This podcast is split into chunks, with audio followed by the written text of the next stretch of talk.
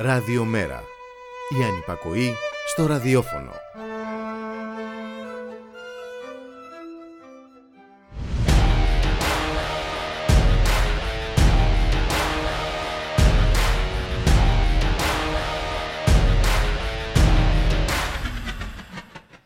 Τα Χριστούγεννα δεν ανήκουν εδώ.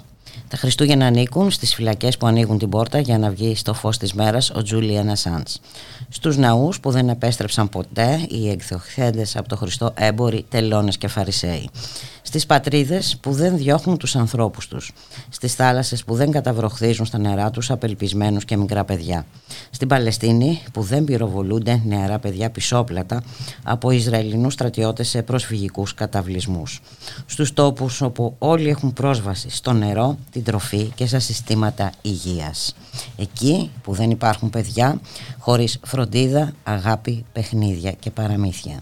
Εκεί που όλοι έχουν ίσες ευκαιρίες, δικαιώματα και ελευθερίες. Εκεί που οι πόρτες ανοίγουν το βράδυ.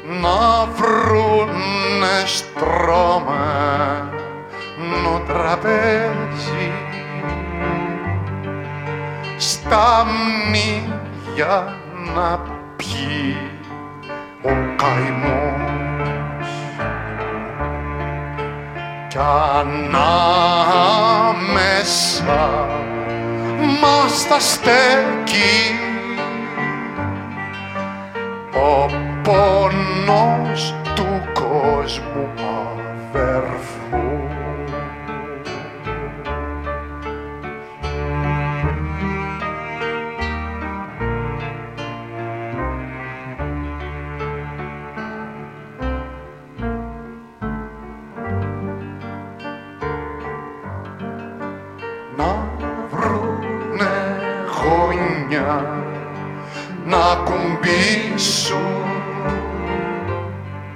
σκάμνη για να κάτσει ο και εκεί κάπως θα μιλάμε.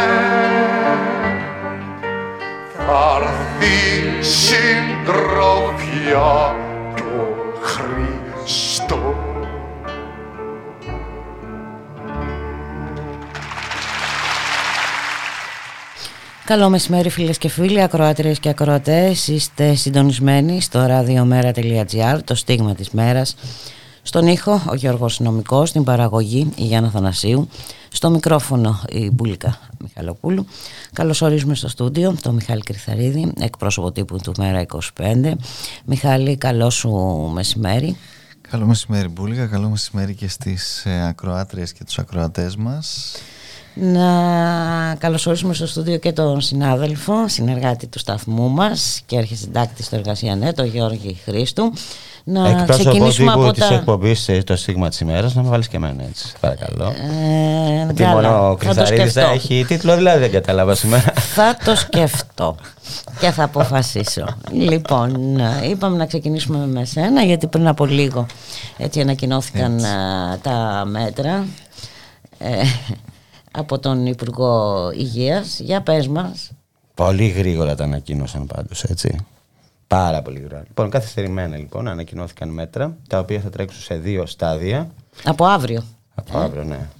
Ξεκινά από το πρωί της Παρασκευής 6 ώρα και θα διαρκέσουν έως τις 3 Ιανουαρίου του 2022. Ε, με την Επιτροπή των Ειδικών να συνεδριάζει πάλι στις 27 Δεκέμβρη προκειμένου να επαναξιολογήσει την κατάσταση και να εισηγηθεί ένα ε, δεύτερο κύμα μέτρων.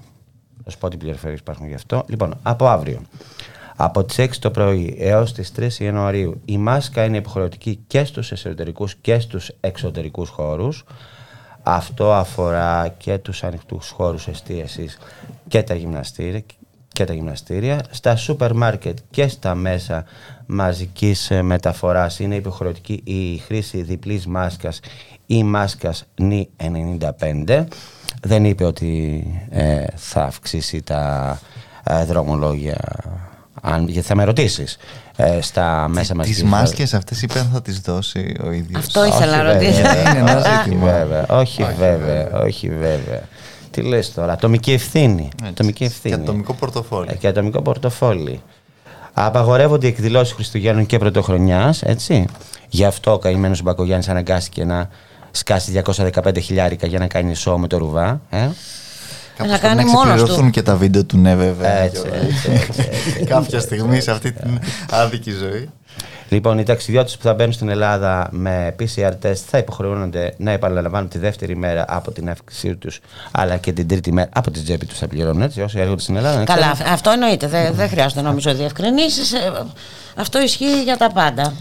Και παραμένει ισχυρή σύσταση για self-test πριν από κάθε έξοδο. Ε, Σύσταση. Σύσταση, σύσταση. σύσταση. Ούτε αυτό το πληρώνει η κυβέρνηση. Δηλαδή, πάνε να φάσει ένα τραπέζι, πληρώ 40 ευρώ και εσύ και τετραμελή Γι' αυτό- οικογένεια, πληρώ και άλλα και άλλα 40 στα τεστ και τελείωσε η υπόθεση. Για, Ναι. Γι' αυτό και το αφήνεις στη σύσταση. Και γι' αυτό αγνοεί βεβαίως και αυτό που τη συστήνουμε εμείς εδώ και καιρό με το δημόσιο δίκτυο για τα μαζικά δωρεάν τακτικά rapid test. Αλλά ξέρεις ότι είναι δημόσιο, είναι προς εξορκισμό Ε, μέρος που βέβαια, είναι. ε, βέβαια, βέβαια. Μην ξεχνάς ότι έχουν απαγορευτεί να γίνονται τα τεστ στο δημόσιο Να σύστημα ρωτήσω, υγεία. είπε- Και... Έλα, πες. Με συγχωρείς, είπε κάτι για τις εκκλησίες, διότι είναι και γιορτές αυτές τις μέρες. Μάσκες, μάσκες και στις Μάσκες. εκκλησίες. Μετά από ερώτηση. Μετά μετά από από ερώτηση. ερώτηση. Μάσκες. Ο έλεγχος έτσι κι αλλιώς έχουν πει είναι Ε, ανέφικτος. μάσκες, Είναι μάσκες. ανέφικτος. Απλές, απλές. Απλές. Απλές. Ο- όχι Regular. καπανί εκεί πέρα. regular, regular. Δεν υπάρχει λέει καμία εισήγηση για SMS για τον ρωτήσαν. Ε, και είπε ότι θα Προς το ανοίξουν παρόν. κανονικά. Ναι. Και είπε ότι θα ανοίξουν κανονικά τα σχολεία μετά τις γιορτές. Να πω ότι χθες ο Γιάννης έλεγε ότι πρέπει να υπάρχει αυστηρό λογκα- lockdown από τις 3 Γενάρη και έπειτα και να μην ανοίξουν τα σχολεία. Λοιπόν, ο Σεργιάννης ό,τι έχει πει έχει βγει, έτσι, να το ξέρουμε. Ε, τι γίνεται τώρα; Νομίζω οι πληροφορίες λένε ότι τα δύσκολα μάλλον έρχονται μετά τις 3 Γενάρη. Ε, Οπότε να και- περάσουμε και τις γιορτές γιορτές. έτσι, Να βρε τις παιδί μου. σώσουμε. Έτσι, Ναι. έτσι, έτσι. Να σώσουμε το Χριστούγεννο. Την οικονομία και ας πεθάνουν χιλιάδες άνθρωποι. Λοιπόν, Τα ίδια. Μα δεν- ε, το πες κάνουν χωρίς, το είναι να καλοκαίρι. ε, σώζεται και έτσι, αρκεί να μην ξεπεραστεί ο απαιτούμενος αριθμός, γιατί κάποιοι πρέπει να δουλεύουν και να παράγουν. σωστό. Λοιπόν, αναμένεται λοιπόν να υλοποιηθεί η δεύτερη φάση του σχεδίου της κυβέρνησης, να εφαρμοστούν μέτρα σε εργασία, εκπαίδευση, εμπόριο, ψυχαγωγία, αλλά και γενικότερα σε όλους τους τομείς της κοινωνικής ζωής. Ε, και ε, υπάρχει στο τραπέζι καραντίνα για τους εμβολιασμένους, έτσι. Εάν έρχονται σε επαφή με επιδεδομένο κρούσμα, ε, πιθανότητα θα αλλάξουν τα... α, τι να πω τώρα, τι- τι- άμα σας πω, ας πούμε για τα σχολεία, έτσι. Αλλαγές αναμένεται να υπάρξουν στα σχολεία, καθώς ήδη οι ειδικοί έχουν μελετήσει το τι θα προτείνουν. Σύμφωνα με τις πληροφορίες, εισηγούνται να αλλάξει ο τρόπος διαχείρισης των ακουσμάτων που εντοπίζονται στο μαθητικό πληθυσμό. Ε, η Κεράμε δεν θέλει να κλείσουν τα σχολεία, ο Μητσοτάκης δεν θέλει να κλείσουν τα σχολεία και θα αλλάξουν τα πρωτόκολλα. Ε, σύμφωνα με βάση τα σημερινά πρωτόκολλα, για να κλείσει ένα τμήμα θα πρέπει να έχει μολυνθεί το 50 ε, συν ένα Συνένα. των μαθητών. Ε, στην εστίαση αναμένεται να υπάρξει ε, μείωση του ωραρίου, μιλάμε για το καινούριο έτος, έτσι τώρα, έτσι. Ε, στη τηλεργασία να αυξηθεί, να πάει στο 50% από ότι είναι στο 20% σήμερα. Ε, αν εξετάζεται η αύξηση των υποχρεωτικών τεστ για όσους δεν έχουν εμβολιαστεί, σήμερα είναι 8, ε. Σήμερα είναι 8. Θα τα πάνε 15, δεν ξέρω, τους έχω ικανούς. Τους έχω ικανούς. Ε, εντάξει, αρκετά σας μαύρισαν την καρδιά. Κοίτα, και, και, και, όλα αυτά είναι υποαίρεση, έτσι. Ε, είναι ναι. τώρα, σήμερα. Αύριο δεν ξέρουμε τι Καταρχάς είναι η πρώτη φορά που ανακοινώνονται μέτρα διδοσικά. Έτσι, δηλαδή αυτό το πράγμα. Σαν τα εμβόλια κανένα πράγμα. Έτσι, αυτό το πράγμα που έχουμε ουσιαστικά ε, ε, μέτρα δύο ταχυτήτων, δύο χρονικών έτσι, περιόδων, τη στιγμή που οι ίδιοι οι, οι, ε, οι επιστήμονες είναι, λένε ότι η κατάσταση είναι, είναι έκτακτη, αλλά εν πάση περιπτώσει εδώ όπως είπαμε και... Και, και ότι η όμικρον, η μετάλλαξη όμικρον έχει μεγάλη ναι. μεταδοτικότητα κτλ. κτλ. Ε, ε, στην Ευρώπη λαμβάνονται ήδη αυστηρά μέτρα. Κάτσε αυτό το ψωμί του Κρυθαρίδη εγώ τώρα. Και ξέρεις, στο, στον απόϊχο ποιου αυτού του πράγματος στις απειλές που έστειλε χθες ο Πλεύρης. Δικό σου, Μιχάλη, εγώ φεύγω. Στον απόϊχο και το, των απειλών του, του Πλεύρη, όπως λες και εσύ. Και πέρα από αυτό τον, ε, τον απόϊχο των, των απειλών, τον, τις οποίες ε, πρόταξε χθες. Κάτι συνδύασε Χριστούγεννα και Πάσχα, δεν κάνω λάθος. Πώς το είπε, ναι. με τι μας απείλησε; Ότι όταν δεν εφαρμόσουμε τώρα τα μέτρα Βέβαια, ναι, ναι. Δεν θα ψήσουμε αν το Πάσχα. ναι, αλλά θα ανοίξουμε τον τουρισμό, έτσι μην το ξεχάσουμε αυτό. Πάντα. Ε, και εντάξει, βέβαια, είχαμε. Μην, μην είμαστε όμως αχάριστοι, παιδιά, γιατί είχαμε την, την προηγούμενη μέρα τον Πρωθυπουργό να λέει ότι θα, θα μας εμπιστευτεί Οπότε δεν θα, δεν θα προβεί στην επιβολή του rapid test. Το θέμα δεν είναι να μας εμπιστευτεί αυτό. το θέμα είναι μήπως μπορούμε να εμπιστευτούμε ναι, αυτόν. Ναι. Ε, η απάντηση λοιπόν είναι κατηγορηματικά όχι. Τη μελέτη του Τσιόδρα, αν τη βρήκε τελικά και τη διάβαζε. Γιατί δεν έχει σημασία, λέει. λέει ότι... Ό,τι και να, και να την είχε διαβάσει, τα ίδια θα έκανε. Έτσι, δεν έχει σημασία. Γιατί αυτός ξέρει. Για, ε, εμένα μου κάνει εντύπωση πάντως και η φράση με την οποία ξεκίνησε ο κυβερνητικός εκπρόσωπος στην ε, τοποθέτηση του αυτή, λέγοντας ότι ε, παρά την κόπωση της της κοινωνίας, ε, πρέπει να συνεχίσουμε να εξουδετερώνουμε τον, τον, ε, τον κορονοϊό. Ε, η, η, κυβέρνηση που τον έχει κερδίσει, βέβαια τον έχει νικήσει τουλάχιστον δύο-τρεις φορές σύμφωνα με τα λεγόμενα του ίδιου του Είναι περισσότερες. Περισσότερες μπορεί να είναι. Έχει δίκιο, ναι, έχω χάσει το, το μέτρημα. Ε, και βεβαίως η οποία, όπως είπες και εσύ, έρχεται κάθε φορά κατόπιν ορτής βέβαια να λάβει μέτρα και μέτρα τα οποία είναι τα γνωστά της μέτρα. Δεν, είναι, δεν ακούσαμε τίποτα για το ΕΣΥ, δεν ακούσαμε τίποτα για τα μέσα μεταφοράς, ή μάλλον ακούσαμε, ακούσαμε ότι έχουν ότι, ναι, ναι, ναι, ότι έχουν αυξήσει τα δρομολόγια. Όπως και τις ΜΕΘ, άλλωστε βέβαια. Ε, και που ακόμα και για τα σχολεία όπου η κυρία Κεραμέως χτυπιόταν έτσι ότι είναι ε, πολύ σοβαρά και σωστά και επιστημονικά τα, τα πρωτόκολλα τα οποία έχει επιβάλει όπου εντάξει, προφανώς έχουν καταλάβει ότι είναι τόσο ανεπαρκή και, και, και εγκληματικά και αυτά που φαίνεται πως και εκεί πάνε να ε, αναδιπλωθούν. Εντάξει, μένουμε να δούμε και τη δεύτερη δόση μετά τις 27 για το τι ακριβώς θα, θα, θα, θα προβλέπει αλλά δυστυχώς... Αδειμονίες, ε; Αδειμονώ, διότι ξέρω... Εγώ πάλι όχι. ότι ίσως μετά ας πούμε το, τις γιορτές έτσι και λίγο με, την, με τη φώτιση αυτή που μπορεί να διακατέχει μπας και, και, προβλέψουν και τίποτα άλλο για τη, για τη δημόσια υγεία και τα υπόλοιπα αλλά θα μου πεις έχουν μειώσει και τον προπολογισμό και του χρόνου έχουν πει ότι δεν, δεν υπάρχει Μιχάλη αυτό ξέχασέ το, το, το, ναι ξέχασέ το Τώρα, τώρα με τσιγκλάς, φεύγω, φεύγω, σας αφήνω. Λοιπόν, Γεια σας. ευχαριστούμε πολύ για την ενημέρωση. Σε ευχαριστούμε Γιώργη. Εντάξει, βέβαια, μια, μια από τα ίδια και πάλι μπουλικα, στο ίδιο έργο θεατές είμαστε. Εντάξει, ναι, κάθε χρόνο είναι και οι μέρες βέβαια τέτοιες που όντως δεν είναι να μαυρίζεις τις ε, ψυχές των ανθρώπων, αλλά εντάξει, εδώ μιλάμε για μια κατάσταση. Ναι, ναι, κοίτα να δεις, δεν υπάρχουν μέρες που να μην μαυρίζεις. Όλες τις μέρες δεν πρέπει να μαυρίζεις ε, τις ψυχές των ε, ανθρώπων. Αλλά τι να κάνουμε, η πραγματικότητα είναι ε, από βαθύ γκρι μέχρι ε, μαύρο. μαύρο, κατάμαυρο. Ναι, ναι, δυστυχώς έτσι είναι τα, τα πράγματα. Τι να πούμε, Μωρέ, Μιχάλη, τι να πούμε, ότι μέσα σε 15 μέρες, 11 μέρες, πόσοι άνθρωποι, 15 άνθρωποι έχουν χάσει τη ζωή τους από πυρκαγιά γιατί προσπάθησαν να. να ότι χθες είχαμε ένα ακόμα ναυάγιο στη Φολέγανδρο, κάτι που έχει κρυφτεί βεβαίως εδώ από τα ναι. τοπικά. Και ότι έχουν πνιγεί άνθρωποι. Ε, και για άλλη μια φορά ο, ο υγρός τάφος του, του Αιγαίου, δεν ξέρω πόσο περήφανοι είναι όλοι αυτοί έτσι, άνθρωποι που αυτές τις μέρες ξέρεις, θα, θα, θα, θα, προσκυνήσουν και δεν ξέρω κι εγώ τι, τι, άλλο τη στιγμή που τα εγκλήματα αυτά συνεχίζονται ε, κανονικότατα καθημερινά εντάξει είναι μια πραγματικά δραματική κατάσταση σε όλα τα ε, επίπεδα και το, το, το, βασικότερο ζήτημα είναι Μπούλικα ότι η κυβέρνηση είναι πεπισμένη και εδώ συνεχίζει να, να, να μας κοροϊδεύει ουσιαστικά μπροστά στα μούτρα μας διότι ακόμα και αυτές τις μάσκες έτσι άκου τώρα τι κάνουν βγαίνουν όλοι οι ειδικοί και μιλάνε για αυτές τις, ε, τη σύσταση για τις μάσκες της ΚΑΠΑ 95 και για να μην τις δώσουν δωρεάν να μην υποχρεωθούν σε αυτό πηγαίνουν και λένε η διπλή μάσκα. Η διπλή απλή δηλαδή η χειρουργική. Βέβαια σε εκκλησίες που είναι εσωτερικό, πάλι κλειστός χώρος με μεγάλους ανθρώπους κατά βάση, μεγάλης ηλικίας, αρκεί και η απλή χειρουργική. Δεν υπάρχει κανένα πρόβλημα εκεί. Δηλαδή είναι όλα τόσο έτσι τραγικά σχεδιασμένα και πραγματικά συνιστά μια εγκληματική πολιτική όλο αυτό το, το, πλέγμα το οποίο συνεχίζει στον ίδιο τρόπο στους ίδιους ρυθμούς. Δεν ακούσαμε τίποτα πάλι ας πούμε γιατί, για τις επιτάξεις των ιδιωτικό έτσι το υγείας. Βέβαια μας είπε ο κύριος Πλεύρης την προηγούμενη εβδομάδα ότι είμαστε κομμουνιστές που τα προτείνουμε αυτά ότι αυτά είναι κομμουνισμός. Δεν μπορούμε να τα κάνουμε. Βέβαια το ίδιο το αστικό τους φιλελεύθερο υποτίθεται σύνταγμα προβλέπει τη δυνατότητα αυτή ακριβώς σε τέτοιες καταστάσεις εμπόλεμες στις οποίες ζει αυτή τη στιγμή ο ιδιωτικός, ο δημόσιος συγγνώμη το μέσα υγείας. Ο μια χαρά είναι. Είναι COVID free. χαρά, τον έχουν στο, στο απειρόβλητο.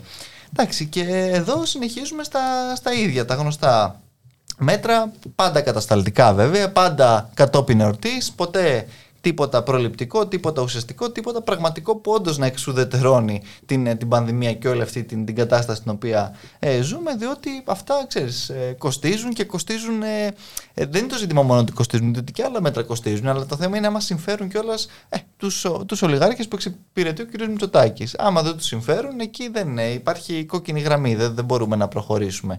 Έτσι και γι' αυτό ακούμε και αυτές τις ανοησίες για τα μέσα μεταφοράς. Που και εκεί εντωμεταξύ το, το, το πόσο ε, αστείο είναι αυτό το οποίο λένε, ας πούμε, ότι ε, πώς θα κάνουν την αρέωση αυτή στα, στα μέσα μεταφοράς, με κυλιόμενο ωράριο. Λες και υπάρχει μία ώρα έτσι, ε, την, της, ημέ, ημέρας στην, στην Αθήνα πέρα από τις βραδινές ώρες όπου μπορείς να πας στα μέσα μεταφοράς και να μην υπάρχει συν, ε, συνοστισμός και άρα να κάνουν αυτό το κυλιόμενο ωράριο και να πετύχουν τη μείωση αυτή του, του συνοστισμού. Εντάξει, είναι το κακό είναι ότι αναγκαζόμαστε να σχολιάσουμε γελι, γελιότητες. Γελιότητες, βέβαια, γελιότητες. Είναι σαφώς και είναι γελιότητες, αλλά είναι έτσι η, η, η, η πολιτική που, που ασκείται αυτή τη στιγμή έτσι στην, στη χώρα. Παρά όλες έτσι τις ε, μελέτες, τις μελέτες ακόμα και των δικών τους πια ανθρώπων, διότι δεν μπορούν να ισχυρίζονται ούτε άγνοια, ούτε έτσι έλλειψη ενημέρωσης σε όλα αυτά τα ζητήματα, παρόλα αυτά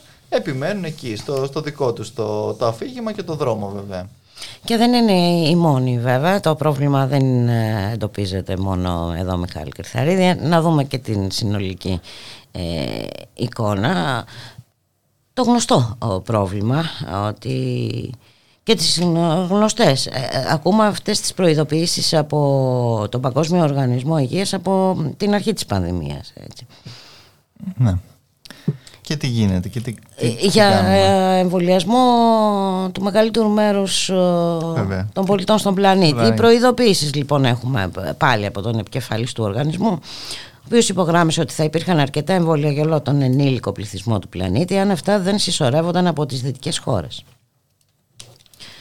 Η, αυτή τεράστια όπως επισήμανε ανισότητα στον εμβολιασμό που προκύπτει από τη σκηνή πανικού των ανεπτυγμένων τάχαμου κρατών για εξασφάλιση αναμνηστικών δόσεων μπορεί να μην φέρει τα επιθυμητά αποτελέσματα αντιθέτως να παρατείνει την πανδημία. Έτσι, ζούμε έναν ε, εμβολιαστικό υπεριαλισμό. Και, ναι, και δεν είναι μόνο αυτό, δεν είναι μόνο αυτό, Μιχάλη. Ναι, χτε η Νιγηρία ανακοίνωσε, οι αρχές της Νιγηρίας ανακοίνωσαν πως αποτέφρωσαν πάνω από ένα εκατομμύριο δόσεις του εμβολίου τη Άστρα Ζένεκα. Γιατί είχε λήξει η ημερομηνία. Και τα οποία φαντάζομαι τα έκανε δωρεά έτσι καμία ε, χώρα της, ε, της πολιτισμένης Δύσης. Έτσι, στην, και μάλιστα ο, ο αρμόδιος της Εθνικής Υπηρεσίας της Νιγηρίας που είναι αρμόδιος για τα προγράμματα ανασωπήσης είπε ότι όταν μας είχαν προταθεί αυτά τα εμβόλια γνωρίζαμε ότι είχαν περιορισμένη διάρκεια ζωής αλλά βρισκόμασταν σε ένα περιβάλλον όπου ο εφοδιασμός με εμβόλια ήταν πολύ σπάνιος. Καταλαβαίνεις. Γιατί πράγμα μιλάμε τώρα, δηλαδή; Εδώ μιλάμε ναι. για ένα φαύλο κύκλο, για μια ε, συνεχή ανακύκλωση το, το, ναι, των πραγμάτων. Δεν χτυπάμε. Και εν πάση περιπτώσει, όταν σου λένε τώρα ότι ε, δεν ξέρω, είναι απολύτως ε, δικαιολογημένη η όποια ανασφάλεια των πολιτών. Ναι, και αυτό είναι το Και εν πάση περιπτώσει, όταν σου λένε ότι πλέον ε, αυτός, ο, αυτός ο ιός είναι πολύ μεταδοτικός, αλλά δεν, έχω, δεν γνωρίζουμε αρκετά στοιχεία για αυτόν, αν είναι το ίδιο επικίνδυνος κτλ. κτλ. Για τη και όταν ακούς λοιπόν ότι τα δύο εμβόλια που έχεις κάνει αυτά ε, που υποτίθεται ότι σε είχαν θωρακίσει και θα, τουλάχιστον για ένα χρόνο θα ήσουν ε, ήσυχος. δεν καλύπτουν τη νέα αυτή ε, μετάλλαξη και θα πρέπει να γίνει άλλη δόση, άλλη δόση, άλλη δόση. Ε, πού θα πάει; Αυτή η κατάσταση. Ε, ναι, ναι πού θα πάει, πραγματικά. Και, το ζήτημα είναι ότι ακριβώς δεν αντιμετωπίζεται και η ρίζα διαρκώς του, του προβλήματος και του ζητήματος, η οποία διαρκώς βεβαίως ε, παρατείνεται στο, στο διηνεκέ, διαρκώς στάβεται, διαρκώς έτσι αποκρύπτεται διότι ασχολούμαστε όντως με το, με το κομμάτι αυτό το οποίο βολεύει και όλα στην την κυριαρχία φύγης και δεν είναι και καθόλου τυχαίο ότι έχει προχωρήσει και σε αυτές τις διχαστικές λογικές και, και πολιτικές δεν είναι τυχαίο ότι επιμένει μόνο στα γνωστά αυτά όπως είπα και πριν κατασταλτικά και αναποτελεσματικά μέτρα κάτι το οποίο έχουμε δει με όλη αυτή την, ε, την προηγούμενη κατάσταση μιλάμε για δύο χρόνια πλέον. Έτσι. Δεν είναι ε, ένα χθεσινό φαινόμενο. Δεν είμαστε στο Μάρτιο του 2020. Τέτοιε μέρες πριν δύο χρόνια ε, είχε αρχίσει να αχνοφαίνεται αυτή η ιστορία. Ακριβώς, ακριβώς έτσι. Ε, και παρόλα αυτά, ωστόσο, κάποιοι ε, δεν, ε, όχι δεν έχουν πάρει τα, τα μαθήματά τους διότι ξέρουν πολύ καλά τι συμβαίνει απλά επιλέγουν να, να ακολουθούν την ίδια ακριβώς, τακτική ακριβώς, επιλέγουν να ακολουθούν την, ε, τη συγκεκριμένη τακτική μια τακτική που πέραν όλων των όλων ξαναλέω είναι και ταξική έτσι, ε, πολιτική επιλογή και δεν είναι μόνο στη χώρα μας, πολύ σωστά το θέτεις, ότι είναι και ένα ευρύτερο ε, ζήτημα του πώς ακριβώς από τη μία έχεις μία υπερπληθώρα εμβολίων στη, στις αν, αναπτυγμένες εν στη Δύση και σε όλες αυτές τις, τις κοινωνίες τη στιγμή που άλλοι άνθρωποι σε όλο τον πλανήτη παλεύουν ε, για, την, για την πρώτη και για τη μία έστω δόση απέναντι σε όλη αυτή την κατάσταση βεβαίως με τεράστια ευθύνη και της, ε, των, των ηγεσιών του, του, του, κόσμου, της ηγεσίας της Ευρωπαϊκής Ένωσης που ασχολείται με ε, άλλα λόγια να αγαπιόμαστε καθημερινά με όλα αυτά τα οποία είχαμε δει και το προηγούμενο διάστημα και βεβαίως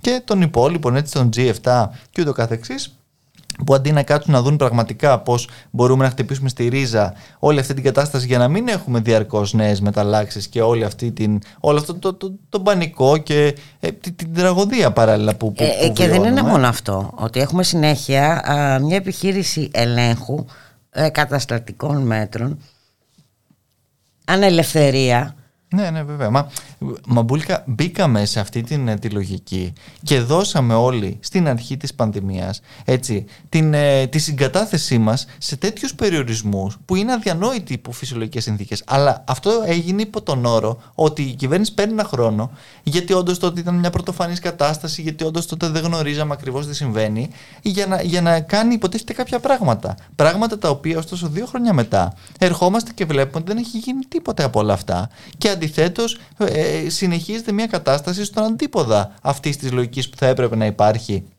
έτσι με την ενίσχυση του εθνικού συστήματος υγείας, με το, με, με το δίκτυο για τα τεστ, με όλα αυτά ναι, τα Και τελικά το μόνο που μένει είναι η υποχρεωτικότητα, ο αυταρχισμός. Οι περιορισμοί. Οι περιορισμοί και μην ξεχνάμε ότι υπάρχουν υγειονομικοί οι οποίοι είναι σε αναστολή εργασίας και απειλούνται πλέον με απόλυση.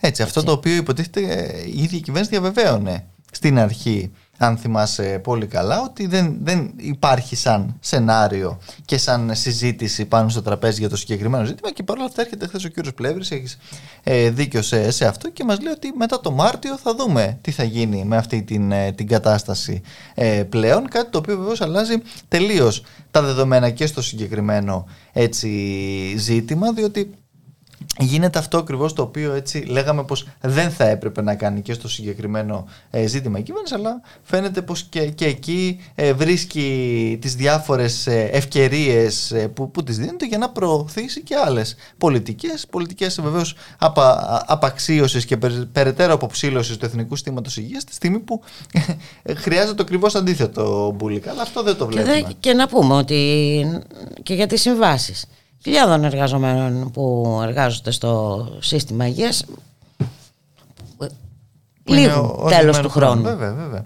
Μα ε, εδώ έχουμε το, το, το, τραγικό παράδοξο ότι ζούμε μια πανδημία εδώ και δύο χρόνια και παρά τις διαβεβαιώσεις και τα fake news ουσιαστικά της, ε, της κυβέρνησης δεν, δεν έχουν υπάρξει μόνιμες προσλήψεις υγειονομικών. Αυτό είναι, είναι τρομακτικό αν το διανοηθεί κανείς και τη στιγμή που κιόλας μπουλικα μεταξύ όλων των άλλων, μέχρι και η Ευρωπαϊκή Ένωση, μέχρι και η κατάπτυστη Ευρωπαϊκή ηγεσία έχει πει ότι τουλάχιστον για, για, για την, έτσι, την περίοδο της πανδημίας και για τις δαπάνες της δημόσιας υγείας δεν ισχύουν έτσι τα, τα, τα δημοσιονομικά, οι δημοσιονομικοί περιορισμοί. Και παρόλα αυτά, με, όλους αυτού, με όλες αυτές τις συνθήκες, και πάλι ο Κυριάκος Μητσοτάκης επέλεξε να μην ε, κάνει όλα εκείνα τα οποία θα έπρεπε να κάνει έτσι, αυτή τη στιγμή και να μην έχουμε την αγωνία και το άγχος για το τι θα συμβεί. Προτιμά να τα δίνει αλλού ο Μιχάλη Κρυθαρίδη. Πρόκειται για βαθιά ταξική ε, και ακραία ταξική πολιτική. Και μια που λες ότι προτιμά να τα δίνει αλλού, να, να πούμε και κάτι άλλο που πραγματικά είναι επίσης εξοργιστικό. Μέσα σε όλη αυτή την κατάσταση, όπως λες, ε, τα δίνουν σε διάφορα από εδώ και από εκεί. Είχαμε κιόλας και χθες που ψηφίστηκε ένα νομοσχέδιο στη Βουλή με νέα δωράκια, μεταξύ άλλων και για την Ολυμπία Οδό. Έτσι. Ε, και βλέπω και διαβάζω ότι από το νέο έτος αυξάνονται και τα διόδια. Ναι. Έτσι. Οι, οι, οι, άνθρωποι αυτοί, οι εργολάβοι των μεγάλων οδικών αξώνων έχουν φροντίσει με την ευεργεσία βεβαίως της της ε, κυβέρνησης να λάβουν μια σειρά από δωράκια μέσα στην πανδημία και παρόλα αυτά και εν μέσω ακρίβειας και με όλη αυτή την κατάσταση αυξάνουν από πρώτη πρώτου και τα διόδια. Εντάξει, πραγματικά ε, δεν, δεν υπάρχει ε, σταματημός σε αυτό αυτή την κατρακύλα. Το έχουμε πει πάρα πολλές φορές. Ε, δεν υπάρχει τέρμα. Το τέρμα πρέπει να το δώσουμε όλοι εμείς. Ε, πρέπει να βρούμε τον τρόπο και να δώσουμε ε, ένα τέλος σε αυτή την ιστορία γιατί δεν ξέρω, ε, πραγματικά δεν πάει άλλο.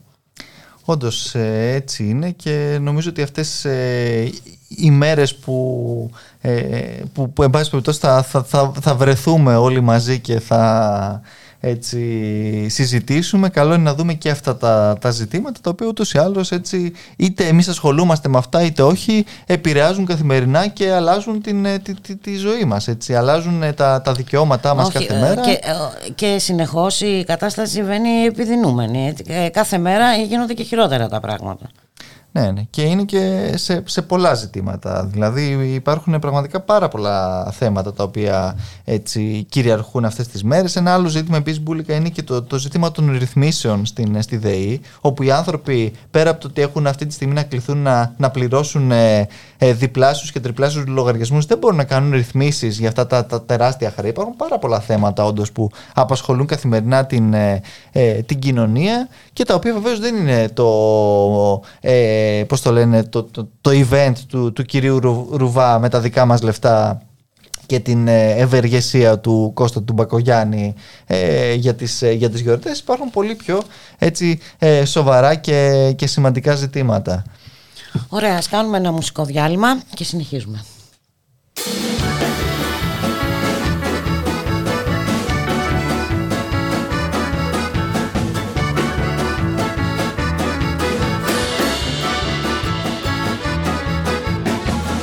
beard that's long and white. Santa's got a beard that's long and white. Who comes around on special night? Santa comes around on special night. Special night, beard that's white.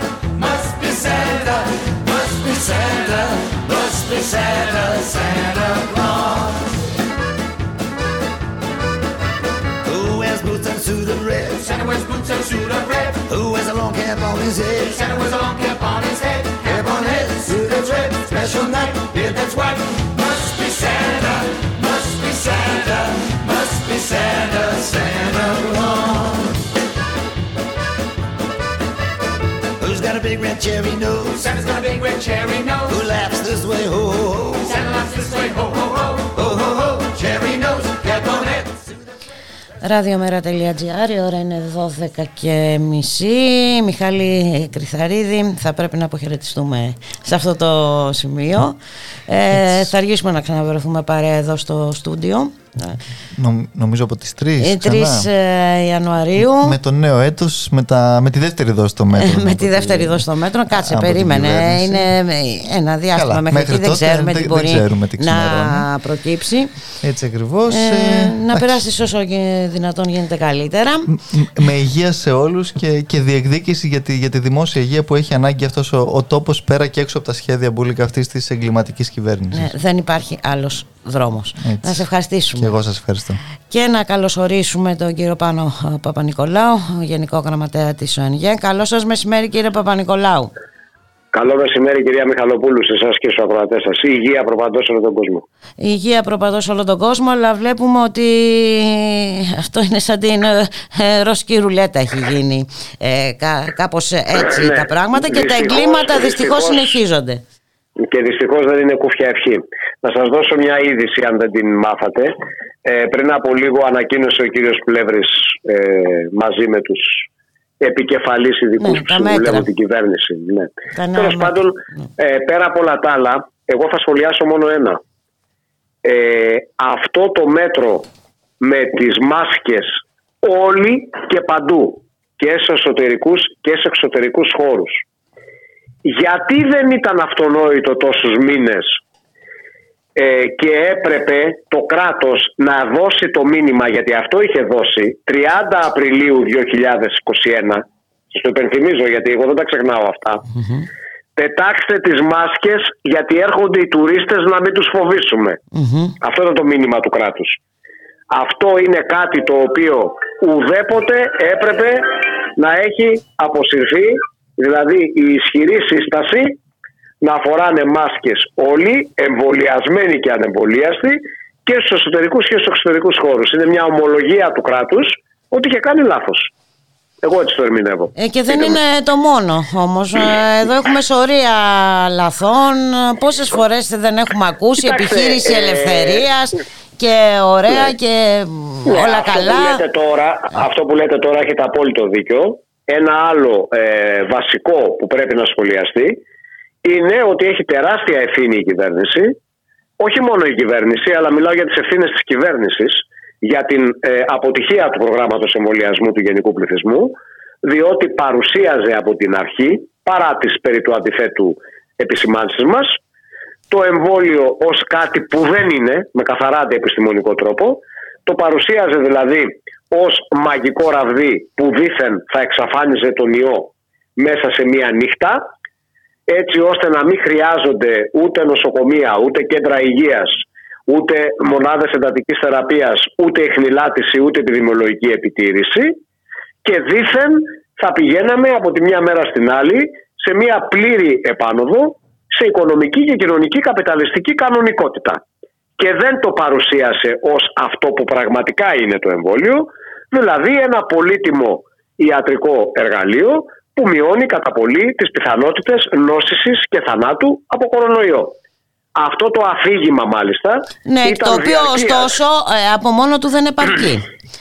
Φυσικά. Μα είχαμε πει από πέρσι το Δεκέμβρη ότι για να νικηθεί η πανδημία χρειάζεται έναν ολόκληρο συνδυασμό πραγμάτων. Δηλαδή χρειάζεται και τον εμβολιασμό και ένα δημόσιο σύστημα περίθαλψης που θα βασίζεται ε, σε ενισχυμένη πρωτοβάθμια, πρωτοβάθμια, τονίζω την πρωτοβάθμια που έχει αποσαρθρωθεί τελείως και νοσοκομιακή περίθαλψη και ένα σύστημα ίχνηλάτησης με δωρεάν τεστ σε Τεστ. μεγάλες κατηγορίες πληθυσμού και με κρατική ευθύνη που δεν θα εξαντλείται σε αυτά τα τυφλά, συλλήβδιν, αδιέξοδα και όπως αποδείχτηκε αναποτελεσματικά lockdown. Δυστυχώς η κυβέρνηση τα πόνταρε όλα στον εμβολιασμό, μόνο στον εμβολιασμό, με αντιεπιστημονικό τρόπο, με α- αντιεπιστημονικό τρόπο. Ε, θα- θυμάστε εκείνες τις ανοησίες περί ανοσίας αγέλης 70%. Ακριβώς, το οποίο αποδείχθηκε και στη... Το οποίο από τότε είχα πει το εξής, μπορείτε να το βρείτε, ότι αν κάποιος από τους κυρίους καθηγητάς που συμβουλεύουν την κυβέρνηση δεν μπορούσε να προβλέψει ότι τέτοιοι ιοί θα έκαναν μεταλλάξεις, να με συγχωρεί πολύ, αλλά όταν ήταν φοιτητής του τέταρτου έτους που κάναμε προπαιδευτική παθολογία, μάλλον την είχε κάνει κοπάνα γιατί είχε πάει εκδρομή στη Μύκονο με τη Δάπνο Δοφουκού. ε, γιατί ήταν τόσο γελίο αντιεπιστημονικά αυτό το πράγμα. Εν πάση περιπτώσει, ε, υπάρχει αυτή η μεγάλη ευθύνη και για το θέμα του εμβολιασμού, εκτός από τη βασική ευθύνη, η οποία είναι η σκόπιμη, η σκόπιμη και όχι εξαμελίας, η σκόπιμη αποσάρθρωση του δημόσιου συστήματος περίθαλψης διότι η κυβέρνηση αδίστακτα, αδίστακτα προσπάθησε να ιδιωτικοποιήσει τα πάντα κατεδαφίζοντας το ΕΣΥ για να ε, προχωρήσει τα νεοφιλελεύθερα σχέδιά της πάνω στα ερήπια του ΕΣΥ που η ίδια κατεδαφίζει και πάνω σε χιλιάδες τάφους αδικοχαμένων που θα μπορούσαν να έχουν γλιτώσει τη ζωή τους, τους οποίους η ίδια έσκαψε. Έτσι είναι ακριβώς ε, και ε, έχουμε και πρόσφατα τη γνωστή ε, μελέτη, τη mm. ε, Τσιόδρα ναι. αν μου επιτρέπετε ναι. θέλω να το σχολιάσω λίγο αυτό. Βεβαίως. Προσέξτε, γιατί η κυβέρνηση περιέπεσε σε τέτοιο πανικό και σε τέτοια μηχανία με μια επιστημονική δημοσίευση. Απλούστατα γιατί, για ένα λόγο μόνο, ότι αυτά που φώναζαν οι νοσοκομιακοί γιατροί όλης της χώρας ανεξάρτητα με το τι είχε ψηφίσει ο καθένας στις τελευταίες βουλευτικές εκλογές, που είναι το τελευταίο που μου απασχολεί, είναι χαρακτηριστικό ότι από όλους τους χιλιάδες γιατρούς του ΕΣΥ, η κυβέρνηση έψαχνε παραπάνω από 17-18 μήνες να βρει έστω και έναν που να βγαίνει να λέει τι καλά τα έχει κάνει η κυβέρνηση. Δεν έβρισκε. Βρήκε μόνο μία συνάδελφο, μία βρήκε γιατρό του ΕΣΥ που το έλεγε αυτό και την έκανε υπουργό. Άλλον δεν βρήκε εννοώ την κυρία Ε, ε, λοιπόν, αυτά που έλεγαν λοιπόν όλοι οι νοσοκομιακοί γιατροί της χώρας, όλοι, όταν λέω όλοι εννοώ όλοι, από τον Οκτώβριο του 2020 και η οποία η κυβέρνηση τα απαξίωνε, αφιψηλού μάλιστα, τα χλέβαζε με ασχρό τρόπο, μάλιστα συκοφαντούσε κιόλας, έλεγε ότι άλλοι είναι οι γιατροί οι οποίοι περιθάλπουν τους ασθενείς και άλλοι είναι αυτοί που βγαίνουν και τα λένε αυτά. Δηλαδή είναι άλλος ο Μιχάλης Ρίζος που εφημερεύει νυχθημερών μέσα στη ΜΕΘ COVID του Αττικού. Άλλος ο Μιχάλης Ρίζος που είναι πρόεδρος του Σωματείου Εργαζομένων του Αττικού. Άλλη η Όλγα Κοσμοπούλου, η λοιμοξιολόγος του νοσοκομείου Νίκαιας. Άλλη η Όλγα Κοσμοπούλου, η συνδικαλίστρια σε εισαγωγικά όπως έλεγε η κυβέρνηση. Και λοιπά και λοιπά σε όλη την Ελλάδα. Καταλαβαίνετε τι θέλω να πω. Ναι, ναι. Ο πανικός και η αμηχανία λοιπόν προκλήθηκε διότι αυτά ακριβώς, μα ακριβώς τα αναφέρει μια επιστημονική δημοσίευση την οποία της συνυπογράφει ένας κατά τον Πρωθυπουργό πολύ στενός του συνεργάτης. Καταλάβατε; Και ε, για να το αποδείξω αυτό, λέω αυτά τώρα που θα σας πω, που αναφέρει ο ίδιος ο πρώτος συγγραφέας αυτής της επιστημονικής δημοσίευσης, ο κύριος ο πρώτος εκ των συγγραφέων, ε, ε, για το τι συμπεράσματα έχει αυτή η μελέτη. Ο ίδιος ο Λίτρας τα λέει, έτσι προσέξτε. Πρώτον, καλά, αυτό είναι το τελείως αυτονόητο ότι έπρεπε όλοι οι διασωληνωμένοι να νοσηλεύονται εντός μονάδας εντατικής θεραπείας. Έτσι δεν είναι; Ε, το οποίο ε, δεν χρειάζεται, έχει εξαντληθεί το θέμα. Ναι, τώρα ε, δυστυχώς είμαστε αναγκασμένοι να επιχειρηματολογούμε για τα ναι, αυτονόητα και τα, αυταπόδεικτα. Ναι. Δηλαδή, ναι, ε, ότι όποιο πηδήξει από αεροπλάνο που πετάει στα 30.000 πόδια χωρίς αλεξίπτωτο, έχει ελπίδες να επιβιώσει. Έτσι. Μιλάμε για το ίδιο πράγμα τώρα. Εν πάση περιπτώσει, ε, ο πρώτος λόγος λοιπόν που, που όπως σημειώνει ο ίδιος ο κύριος Λίτρας, το 38,5% ε, των θανάτων διασωληνωμένων βαρέως πασχόντων από COVID-19 την περίοδο 1η Σεπτεμβρίου 2020 έως 6 Μαΐου 2021 το 38,5% επαναλαμβάνω που πέθαναν διασωληνωμένοι θα μπορούσαν να έχουν γλιτώσει. Αυτή είναι φρασολογία του κυρίου Λίτρα, όχι δικιά μου. Ο ένας λόγος ήταν αυτό το, το, πραγματικά εξαντλημένο θέμα εντός ΜΕΘ, εκτός ΜΕΘ. Αλλά υπάρχουν άλλα δύο συμπεράσματα, τα οποία τα τονίζει ο ίδιος ο κύριος Λίτρας. Προσέξτε. Ότι η θνητότητα αυξανόταν ε, κατά πολύ όταν ο αριθμός των ταυτόχρονα διασωληνωμένων από COVID-19 σε όλη τη χώρα ξεπερνούσε τους 400. Σχολιάζω εγώ τώρα, εγώ το ερμηνεύω τώρα, όχι ο κύριος Λίτρας. Ο κύριος Λίτρας είναι ο άνθρωπος, εγώ αναφέρω τα επιδημιολογικά δεδομένα, έτσι. Λοιπόν, αυτό τι σημαίνει κατά την ταπεινή μου γνώμη; Προσέξτε.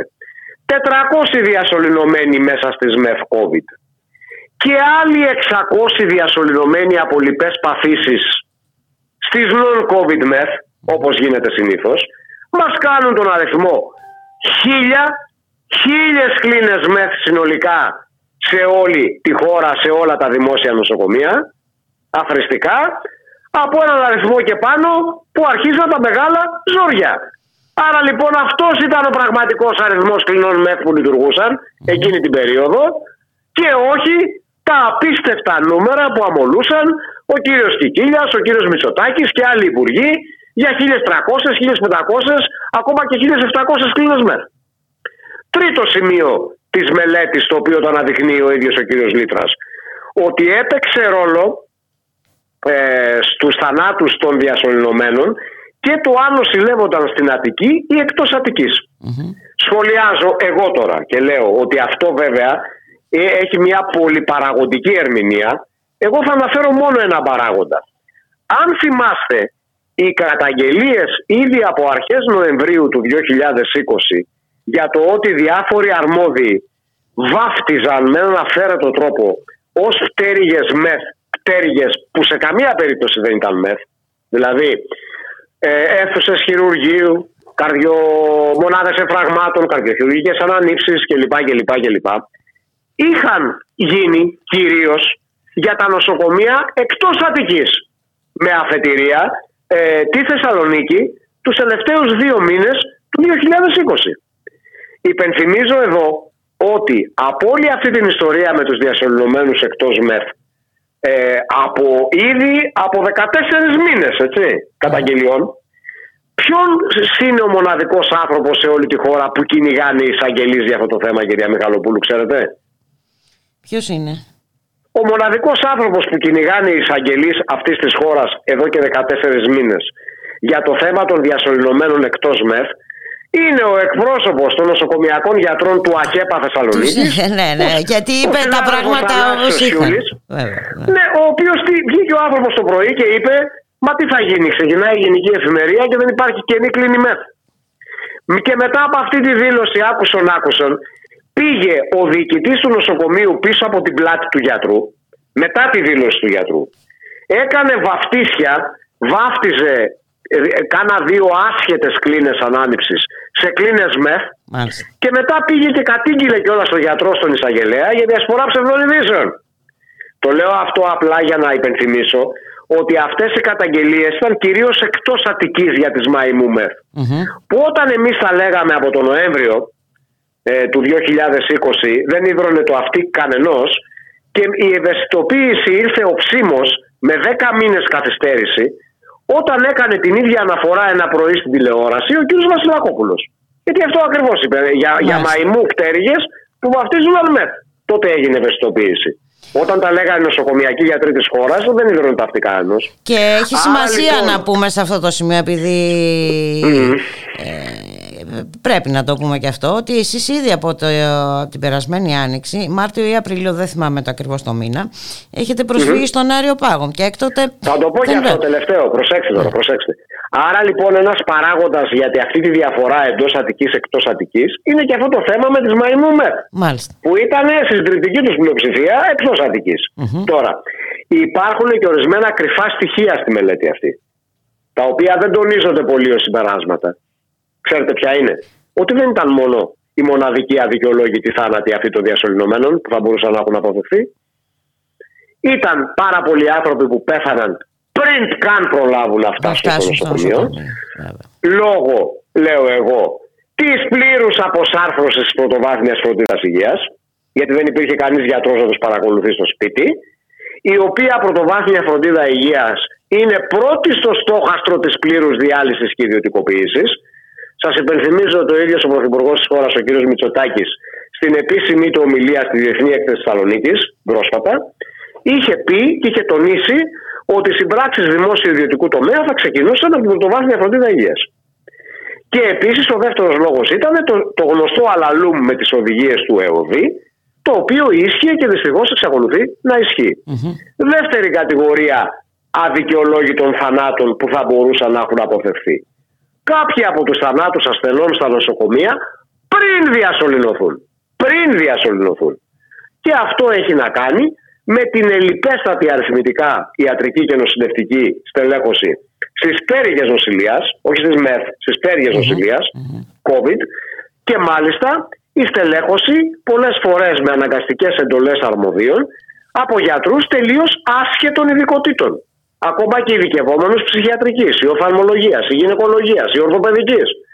Το οποίο εξακολουθεί και συνεχίζεται σήμερα. Χαρακτηριστικά σας αναφέρω ότι όσο εν γέ καταγγείλαμε πριν από λίγες μέρες, τώρα δηλαδή, ότι στην πτέρυγα νοσηλείας κόμπη του νοσοκομείου Κόρινθου εφημερεύουν δύο γιατροί φυσικής ιατρικής και αποκατάστασης, ένας δερματολόγος και ένας γαστεντερολόγος. Ενώ το νοσοκομείο δεν έχει καν πνευμονολόγο. Καταλάβατε; Και μια άλλη κατηγορία δυνητικά αποφεύξιμων θανάτων ήταν οι θάνατοι από λοιπέ παθήσεις, κυρία Μιχαλοπούλου. Γιατί άμα δείτε τα στοιχεία της Εθνικής Στατιστικής Υπηρεσίας, υπάρχει μια αύξηση θανάτων ε, το 2020 και το 2021, η οποία μόνο εν μέρει εξηγείται από τους θανάτους κορονοϊού. Αυτή είναι θάνατοι από λοιπέ παθήσεις, οι οποίοι και η αύξηση τους οφείλεται στην παραμέληση της λυπής νοσηρότητα, με τη μετατροπή του ΕΣΥ με άνωθεν εντολές κατά μεγάλες περιόδους σε μονοθεματικό σύστημα περίθαλψης το οποίο θα ασχολείται μόνο με μία νόσο, την νόσο COVID, θα παραμελεί όλες τις άλλες, για να μείνουν απερίσπαστοι και αμόλυντοι από περιστατικά κορονοϊού οι συμπαθείς στην κυβέρνηση κύριοι κύριοι ιδιώτες μεγαλοκλινικάρχες και να συνεχίσουν να κάνουν business as usual. Έτσι είναι και, και η κατάσταση παραμένει η ίδια, δεν, δεν έχει ναι, αλλάξει αυτή, τίποτα. Αυτοί, αυτοί οι παραπάνω θάνατοι ε, οφείλονται κατά την ταπεινή μου γνώμη στα ελλείμματα της περίθαλψης δεν έχει εκφραστεί ακόμα επιδημιολογικά στη θνητότητα η ραγδαία που ήταν παράπλευρη συνέπεια της επιδημια γιατί αυτό για να φανεί στους επιδημιολογικούς δείκτες θέλει 2-3 χρόνια.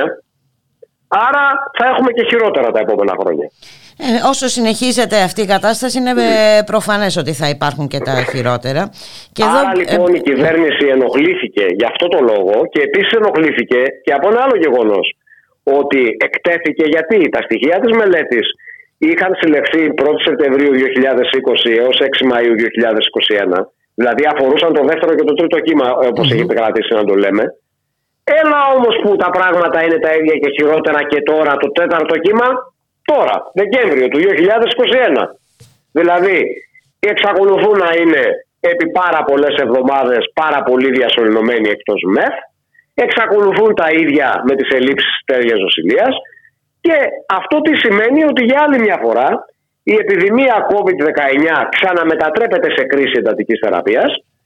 Ε, γεγονός για το οποίο υπάρχουν έγκυρες ιατρικές μελέτες στη διεθνή βιβλιογραφία για να προλάβω τον κύριο Μητσοτάκη που λένε ότι όταν η επιδημία COVID-19 μετατρέπεται σε κρίση εντατικής θεραπείας τότε απλούστατα η θνητότητα ανεβαίνει πολύ και από 1% μπορεί να ξεπεράσει το 5% ακόμα και το 7%. Μάλιστα. Και μάλιστα δεν μετατρέπεται μόνο σε κρίση εντατικής θεραπείας, αν μου επιτρέπετε.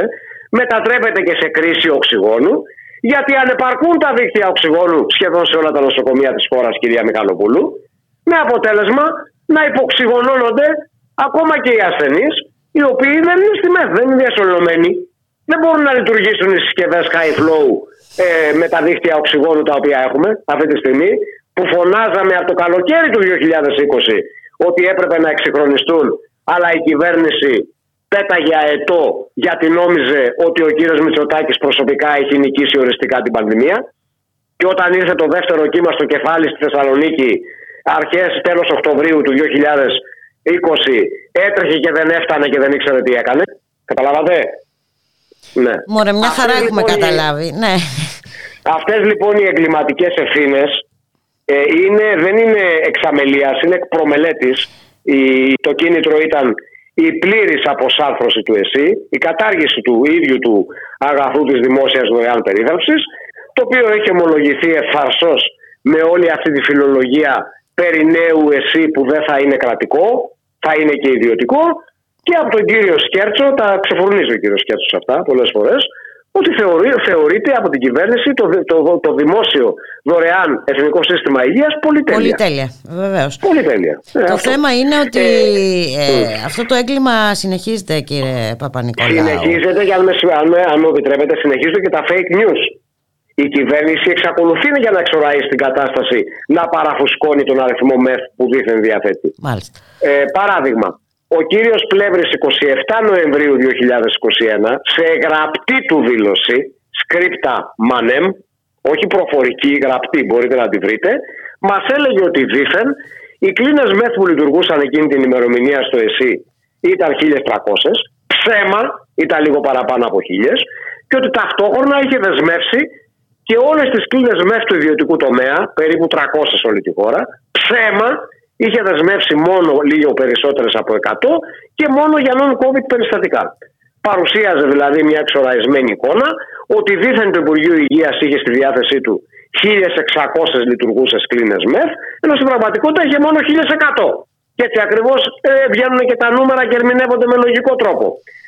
Αυτοπαγιδεύεται μετά η κυβέρνηση στα ίδια τα δικά της τα fake news, ε, τα οποία τα αμολάει για να ξοραίσει την κατάσταση από τη μία δηλαδή μας λέει ότι η εντατική θεραπεία ρε παιδιά δεν έχει και μεγάλη σημασία και από την άλλη φουσκώνει τον αριθμό κλινών μεθ που δίθεν διαθέτει με αποτέλεσμα εύλογα να βγαίνει ο καθένας να αναρωτιέται και να λέει κάτσε κυρία κυβέρνηση μας λες ότι έχεις εκατοντάδες διαθέσιμες κλίνες μεθ και βλέπουμε ότι είναι εκατοντάδες άνθρωποι διασωληνωμένοι εκτός μεθ στην επίσημη λίστα.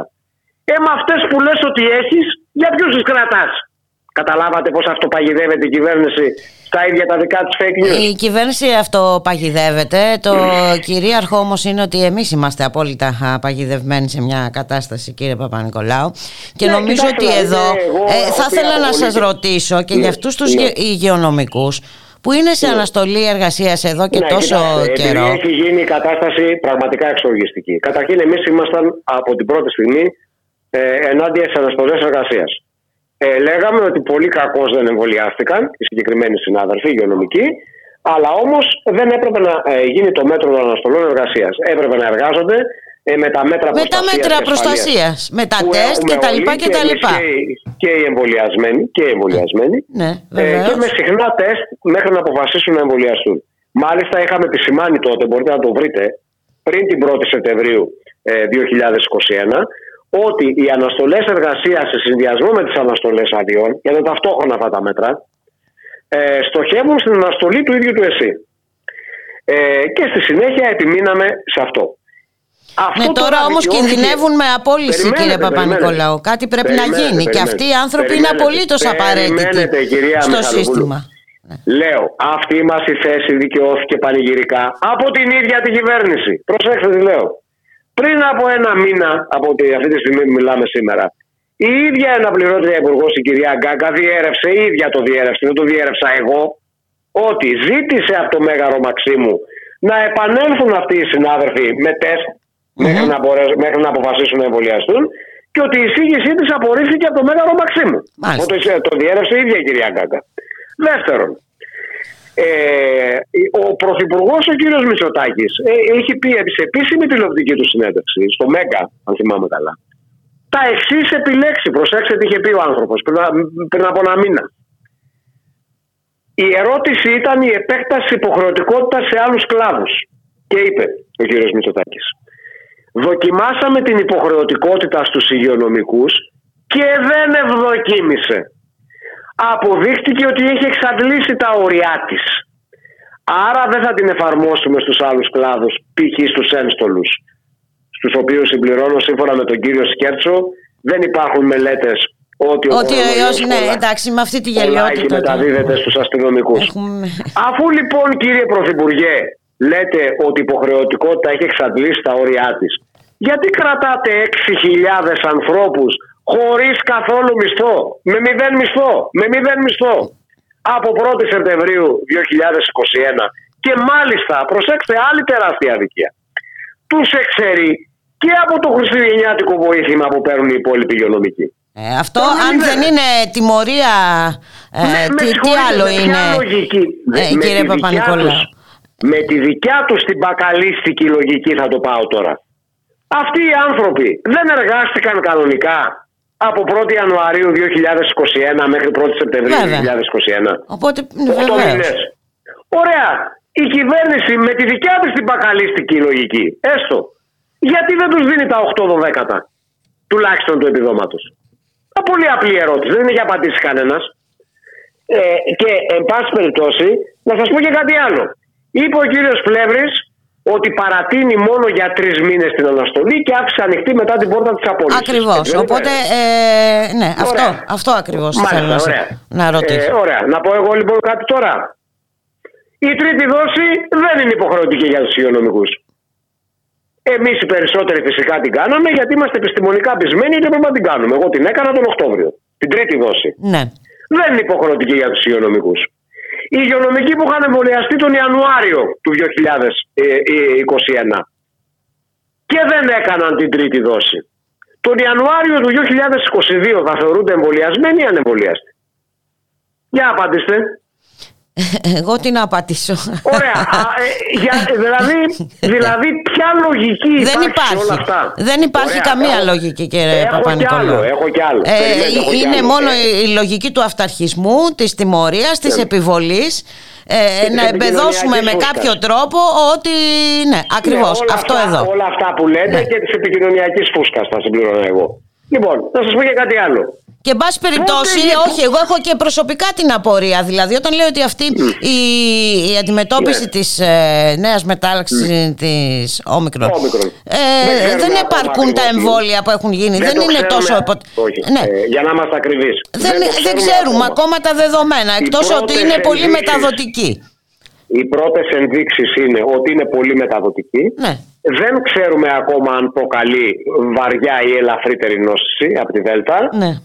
Δεν ξέρουμε ακόμα ακριβώς την ανταπόκρισή της στον εμβολιασμό. Έχουμε ενδείξεις, έχουμε ενδείξεις ότι ανταποκρίνεται στη δόση booster, στην τρίτη δόση δηλαδή. Μάλιστα. Τέλος πάντων, θα τα ξέρουμε τα επιστημονικά Ναι, δεδομένα σε ναι, 10 εν πάση μέρες, σε περιπτώσει 10 όμως, όταν υπάρχουν... Ναι, ε, εγώ θέλω να πω κάτι άλλο ακόμα πιο σοβαρό όμως. Πότε είχαμε το κορονοπάρτι εδώ νοσοκομιακής διασποράς, κυρία Μιχαλοπούλου, πριν τις αναστολές εργασίας ή μετά τις αναστολές εργασίας; Μετά. Σας το λέω εγώ κατηγορηματικά.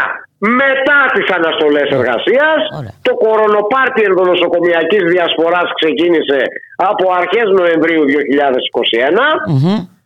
λόγω των απαράδεκτων συνθήκων συγχρονισμού ασθενών κορονοϊού με ασθενείς non-COVID νοσηρότητας. Και δεν έπαιξαν κανένα ρόλο σε αυτό το κορονοπάρτι ενδονοσοκομιακής διασποράς Ακριβώς. η ανεμβολία, Η ανεμβολία στη υγειονομική. Γιατί δεν ήταν εκεί. Γιατί δεν ήταν εκεί.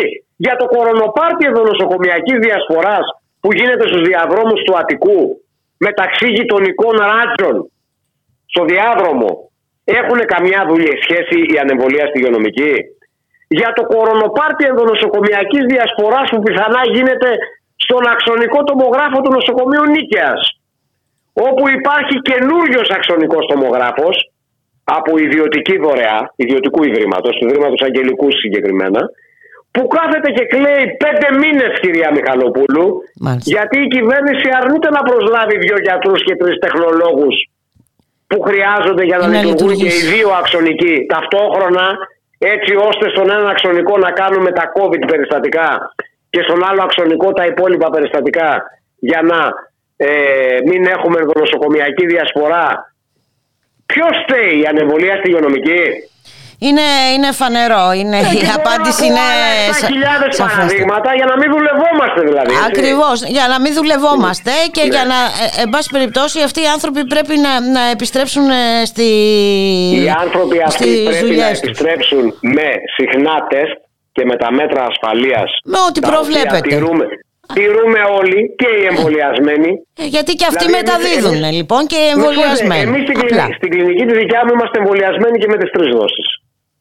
Γιατί κάνουμε μια φορά τη βδομάδα μοριακό τεστ.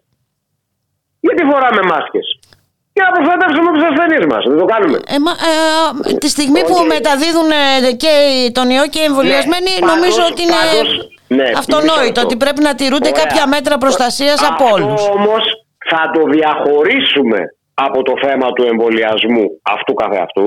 Το διαχωρίζουμε, δεν τα συγχαίουμε τα δύο θέματα. Είναι άλλο το ένα και άλλο το άλλο. Ωραία. Δηλαδή, ναι, το επιστημονικά σωστό είναι ότι έπρεπε να έχουν εμβολιαστεί. Δεν έχει σχέση όμως το ένα με το άλλο. Ναι, Καταλάβατε; ε, ναι, αυτό όμως. Ναι, είναι το επιστημονικά σωστό ότι έπρεπε να έχουν εμβολιαστεί. Αυτό δεν σημαίνει ότι πρέπει να μείνουν εκτός εργασίας, να μένουν α, απλήρωτοι Και με μηδέν και μισθό. εν τέλει με, Και με μη- με μηδέν μηδέν μισθό. μισθό. ε, να- Τη να- στιγμή που, τη στιγμή που προσέξτε. και, και να απειλούνται και με προφυλακισμένοι- απόλυση. Οπότε θέλω να Ναι. πω ότι Αυτό που κάπως δεν πρέπει έχει- να. Που δεν ξέρει, να- δεν ξέρει πολλοί κόσμος είναι και το εξής, προσέξτε. Ναι. Προφυλακισμένοι ή καταδικασμένοι ακόμα εγκληματίες για βαρύτατα κακουργήματα. Παίρνουν το μισό του μισθού όπως τους. φόνους και βιασμούς που είχαν εργασιακή σχέση με το δημόσιο και συνήθως κάποιοι από αυτούς είχαν εργασιακή σχέση ανώτερων κλιμακίων με το δημόσιο, μισθολογικών τουλάχιστον, είναι σε καθεστώς δυνητικής αργίας και εξακολουθούν να λαμβάνουν το 50% των αποδοχών τους. Ο υγειονομικός που δεν εμβολιάστηκε, κακός κατά τη γνώμη μου, το ξαναλέω, αλλά εν πάση περιπτώσει, Ωραία. είναι χειρότερος εγκληματίας από αυτούς. Ε, και, και φυσικά και, παίρνει όχι. μηδέν μισθό. και παίρνει μηδέν μισθό. Ναι, είναι αυτό ακριβώς και που. τελευταία ερώτηση. Εγώ Ναι, θα με επιμείνω συγχωρείτε. σε Εγώ- αυτό, κύριε Παπα-Νικολάου, Ναι, ότι εγώ θα κυρίως επιμείνω και σε στοχεύει. κάτι- Και σε, Ναι. ναι, και σε κάτι άλλο. Ουδέποτε δεν μας έχει απαντήσει ο πρόεδρος της Βουλής αν υπάρχουν βουλευτές ανεμβολίαστοι. Δεν το έχει Μάλιστα. απαντήσει ποτέ. Ο βουλευτής ο ανεμβολίαστος γιατί παίρνει 10.000 το μήνα μαζί με τα εξτραδάκια; Μπορεί να μας απαντήσει αυτό ο πρόεδρος της Βουλής.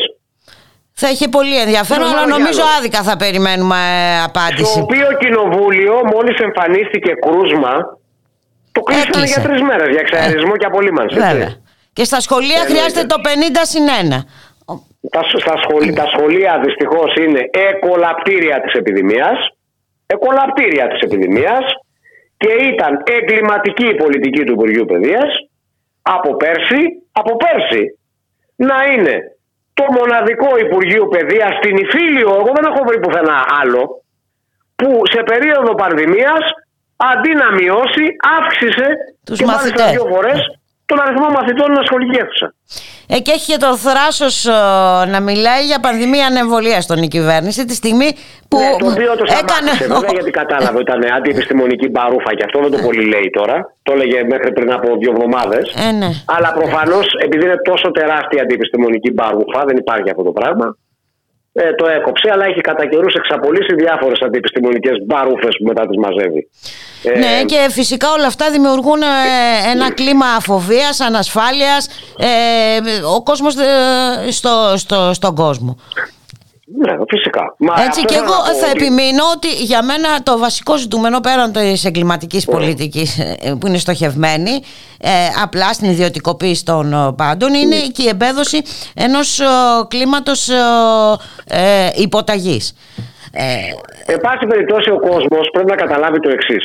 Ότι δεν διορθώνεται τίποτα σημαντικό ούτε με μεγάλα λόγια στη Βουλή, ούτε με μια παραταμένη περίοδο προεκλογικής αποχάβλωσης και παθητικής αναμονής Έτσι για ακριβώς. ε, αστικού τύπου κυβερνητική εναλλαγή. Ο κόσμος πρέπει να πάρει την υπόθεση στα χέρια του, να βγει στους δρόμους δυναμικά, δυναμικά γιατί διακυβεύεται το ίδιο το αγαθό της Της ζωής. δημόσιας δωρεάν περίθαλψης Έτσι. και διακυβεύονται ακόμα χιλιάδες ζωές που μπορούν να σωθούν. Έτσι ακριβώς είναι κύριε Παπα-Νικολάου. Να σας ευχαριστήσουμε πάρα πολύ για την ε, Και συνομιλία. εγώ σας ευχαριστώ. Και εγώ σας ευχαριστώ. Ε, Να είστε να καλά. ευχηθούμε ε, υγεία. Ε, τι να πω. Προπαντός. Ε, να, Προπαντός. να συστήσουμε και πάλι και εμείς από εδώ ε, τήρηση Ναι. Και των εν πάση μέτρων περιπτώσει, ναι, προστασίας ο γιατί κόσμος, ακριβώς, θα κάνουμε ακριβώς. ό,τι μπορούμε. Μην ακούει την κάθε κυβερνητική αρλούμπα που τις αλλάζουν σαν τις ανεμοδούρες. Ε, κατά ναι, καιρούς. αυτό είναι, ναι, αυτό είναι. να, να κρατάει αποστάσεις, να φοράει μάσκες. Ε, η μάσκα η φασμάτινη είναι για τα μπάζα και πάλι δεν είπαν τίποτα. Μάλιστα. Τεράστιο κι αυτό φάουλ. Μόνο χειρουργική, όχι η φασμάτινη, μόνο χειρουργική. Και σε χώρους που υπάρχει μεγάλος συγχρονισμός, δύο χειρουργικές, τη μία πάνω στην άλλη. Μάλιστα. Τα πανιά είναι για τα μπάζα, δεν κάνουν τίποτα. Ωραία. Εντάξει. Έγινε. Ευχαριστώ πάρα πολύ. Ναι, να είστε να είστε καλά. καλά, να είστε Καλή καλά. συνέχεια. Γεια σας, γεια σας, Γεια γεια σας. σας.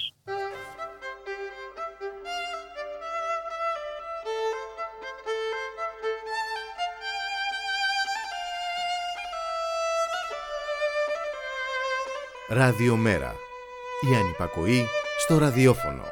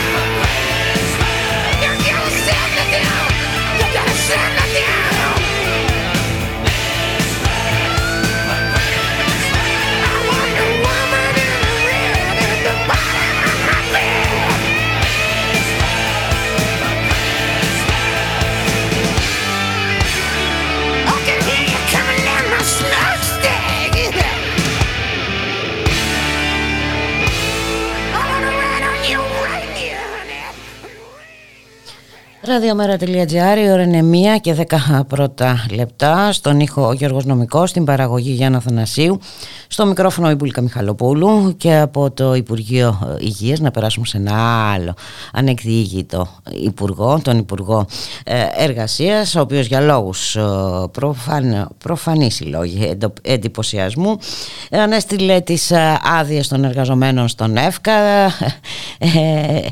για να μπορέσουν σε ένα δεκαήμερο να βγάλουν ε, τις εκκρεμείς, να διευθετήσουν εκκρεμείς ε, συντάξεις, συντάξεις εδώ και πάρα πολλούς ε, μήνες. Να καλωσορίσουμε τον κύριο Χρήστο Βαγενά, είναι οργανωτικός γραμματέας της Ομοσπονδίας Εργαζομένων στους Οργανισμούς Κοινωνικής Πολιτικής. Καλό σας μεσημέρι κύριε Βαγενά. Γεια σας, γεια σας. Είχατε κηρύξει μια 48ωρη απεργία η οποία κατά τα ιωθώτα συνηθίζεται αυτό τα τελευταία χρόνια κηρύχθηκε παράνομη και, αλλά απεργείται σήμερα με την κάλυψη της ΑΔΔ.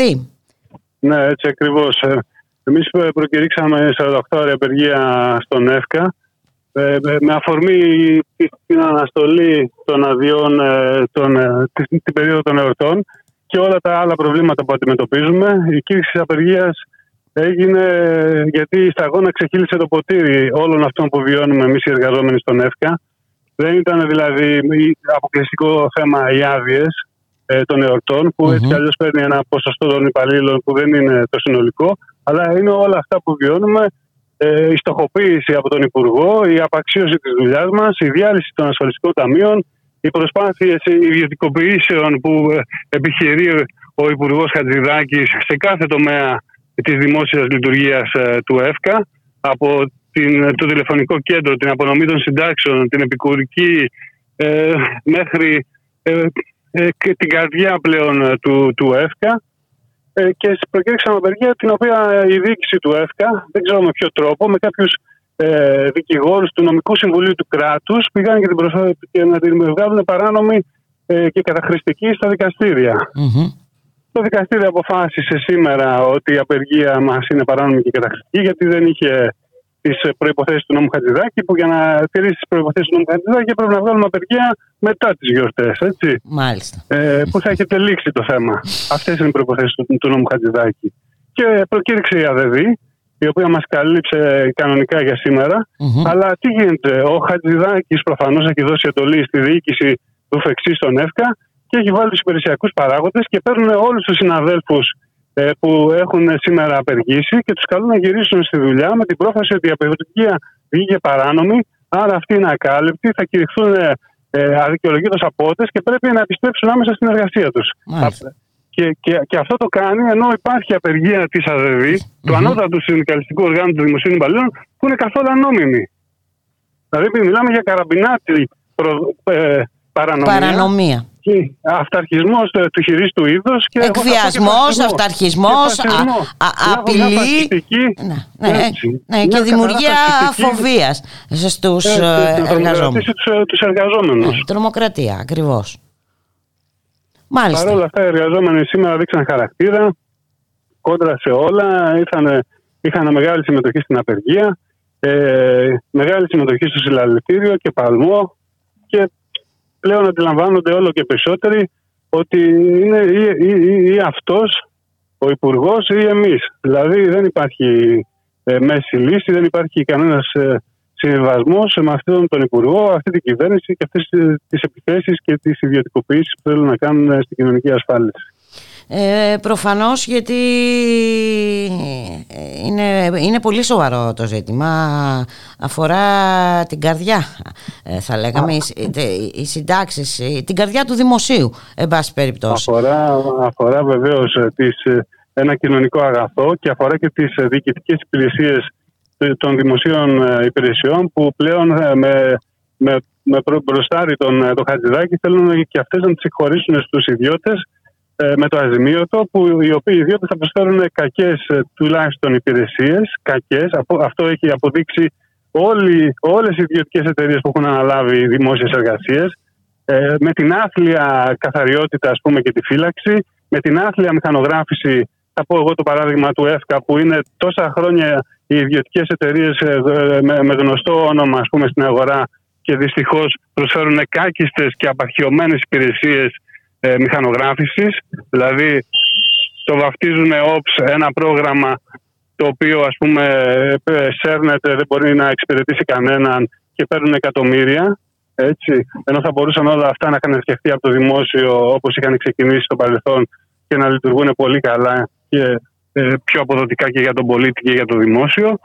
Ε, Δυστυχώς ε, ε, μπαίνουμε σε μια λογική όπου πλέον ε, όλες οι δημόσιες υπηρεσίες θα πρέπει να εκχωρηθούν στους ιδιώτες γιατί υπάρχει κρίση, το κεφάλαιο σου δεν θα επενδύσει εύκολα σε κάτι που μπορεί να μην έχει κέρδη, οπότε σου λέει θα μπούμε μέσα στο δημόσιο και θα πληρωνόμαστε κατευθείαν από οπότε, το κράτος. Μάλιστα.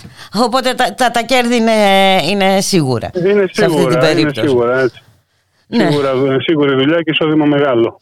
Ε, και το ναι. θέμα είναι ότι, ε, όπως λέτε και εσείς, οι εργαζόμενοι έχουν ε, καταλάβει περί τίνος ε, πρόκειται. Ε, επί της ουσίας ε, κινδυνεύουν και οι θέσεις εργασίας.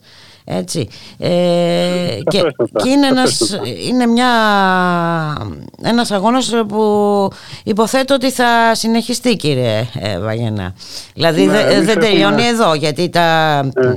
τα ζητήματα και τα ερωτήματα παραμένουν ε, τα ίδια και τα επίδικα επίσης. Έτσι, έτσι ακριβώς. Εμείς ε, θα, θα έχουμε κηρύξει απεργία στις 19 Γενάρη έτσι κι αλλιώς για το, για το καινούριο νομοσχέδιο του Υπουργού Χατζηδάκη που αφορά τον ΕΦΚΑ που έχει περαιτέρω ιδιωτικοποίηση μέσα. Με, με, με ιδιώτες ε, να αναλαμβάνουν θέσεις ευθύνης, ιδιώτες μάνατζερ σε εισαγωγικά για θέσεις περισταμένων και διευθυντών και γενικών διευθυντών στο δημόσιο που θα αμείβονται πολύ παραπάνω από τους μόνιμους αντίστοιχες θέσεις, με, με ιδιώτες που θα φτιάξουν το, το, το, το, το καινούριο οργανόγραμμα του ΕΦΚΑ που τώρα υλοποιείται και ακόμα δεν έχει ολοκληρωθεί και θα τα δώσουν στους ιδιώτε να φτιάξουν άλλο. Ε, με, με, με, έναν, με ένα καινούριο πειθαρχικό που εξαιρεί τη συμμετοχή των εκπροσώπων των εργαζομένων στο πειθαρχικό για να τιμωρούν τους εργαζόμενους κατά το δοκούν. Έτσι. Ε, και υπάρχει αυτή η απεργία 19 Γενάρη έτσι κι αλλιώς. Ε, προσπαθούμε τώρα να δούμε και με ποιο τρόπο θα συνεχίσουμε αυτό το διάστημα ε, της κινητοποίησης απέναντι ε, σε αυτή την επίθεση του, του, του Χατζηδάκη που, δεν, που με αφορμή τις άδειες πλέον ε, έχουν... Ε, προσπαθεί να, να, να συγκοφαντήσει τους εργαζόμενους, ε, είπαμε, η ενεργοποίηση του κοινωνικού αυτοματισμού. Ε, είναι μόνιμο αυτό, το, το βλέπουμε τα τελευταία χρόνια το έχουμε δει ε, σε όλους τους ε, τομείς να ενεργοποιείται ε, κύριε Βαγενά. Δεν αφορά μόνο ε, εξάλλου είναι το γνωστό κόλπο. Κατασυκοφαντούμε ε, μια υπηρεσία κατασυκοφαντούμε τους εργαζόμενους για να μπορέσει να περάσει εύκολα στη συνείδηση του κόσμου έτσι, η, η όποια αλλαγή η επιδιωκόμενη αλλαγή. Και το θέμα είναι βέβαια ε, να καταλάβει και ο κόσμος περί τίνος ακριβώς πρόκειται. Έτσι, Έχει μεγάλη σημασία να, γνωρίζει, να γνωρίζουν οι πολίτες τι ακριβώς γίνεται. Βέβαια σε αυτό δεν θα μας βοηθήσουν τα συστημικά μέσα ενημέρωσης οπότε πρέπει να, να βρεθούν και άλλοι και άλλοι τρόποι. Να, δώσω, να, να δώσω ένα παράδειγμα μόνο για αυτές τις ιδιωτικοποιήσεις για το το, το λεγόμενο call center, το 1555, το, το τηλεφωνικό κέντρο του Υπουργείου το οποίο ε, φυσικά υπήρχε πρόβλημα και υπάρχει στις δημόσιες υπηρεσίες με, με, με, τα τηλέφωνα, λόγω και κυρίως της έλλειψης του προσωπικού. Έτσι. Ε, και ο κύριος Χατζηδάκης έφερε σαν λύση ένα ιδιωτικό τηλεφωνικό κέντρο όπου απασχολεί κάποιους ιδιώτες, δεν ξέρουμε πόσοι είναι, και πολλαπλάσιους μόνιμους υπαλλήλους, έτσι, και για να το στηρίξουν αυτό το τηλεφωνικό κέντρο και ταυτόχρονα αυτές οι ιδιωτικές εταιρείες που είναι αμείβονται με 12 εκατομμύρια το χρόνο. Με 12 εκατομμύρια το χρόνο, ο ΕΦΚΑ θα μπορούσε να πάρει εκατοντάδες υπαλλήλους που θα τους εκπαίδευε και θα τους έστειλε να βγάλουν όλες τι εκκρεμότητες και να σηκώνουν όλα τα τηλέφωνα. Αλλά δυστυχώς δεν το κάνουν αυτό. Την ίδια ώρα που φεύγουν με, με, με, με σύνταξη, ε, μπορεί και χίλια άτομα ε, μέσα στο 2021. Έτσι. Και όμως προτιμάνε να δίνουν 12 εκατομμύρια ευρώ στις ιδιωτικές εταιρείες παρά να πάρουν 800 ε, και 1000 άτομα με αυτά τα χρήματα που θα προσφέρουν σωστές και καλές ε, και ποιοτικές υπηρεσίες ε, προς τους πολίτες. Αυτό δείχνει και έχουμε πολλά τέτοια παραδείγματα και στο παρελθόν και τώρα πόσο κοστίζει πολλαπλάσια στους φορολογούμενους η, πόσο κοστίζουν πολλαπλάσια οι ιδιωτικές αυτές εταιρείες που ε, τις πλασάρουν και τις παρουσιάζουν ας πούμε, με, με, με, με έναν τέτοιο τρόπο. Αυτά κάποτε τα λέγαμε σκάνδαλα. Κάποτε τα λέγαμε σκάνδαλα. Το ότι ένας ε, δημόσιος φορέας ε, δίνει εκατοντάδες ε, χιλιάδες ευρώ και δεκάδες εκατομμύρια για κάποιες υπηρεσίες που θα στήριζαν στο ένα το δεύτερο ή και πολύ λιγότερο, ας πούμε, αν τις έκανε το ίδιο το δημόσιο. Δυστυχώς όμως, όπως λέτε, δεν παίζει αυτό πουθενά. Και προσπαθούμε μέσα από τις κινητοποίησεις, έστω στο ένα λεπτό χρόνο που θα έχουμε, να το αναδείξουμε. Ε, εμείς είμαστε στη διάθεσή σας ε, κύριε ναι, Βαγενά ναι, ε, να σας ευχαριστήσω πάρα πολύ ε, για την συνομιλία. ε, να σας ευχηθώ καλή δύναμη καλούς αγώνες.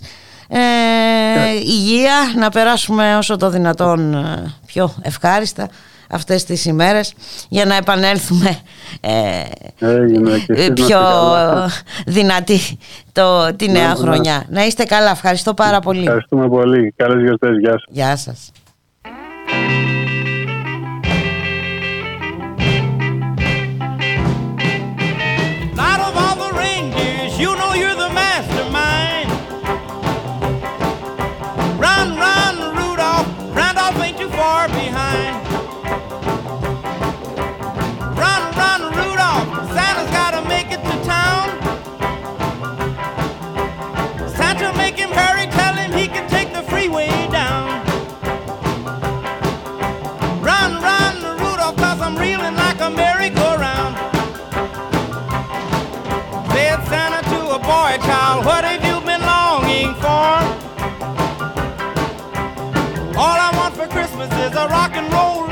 Guitar.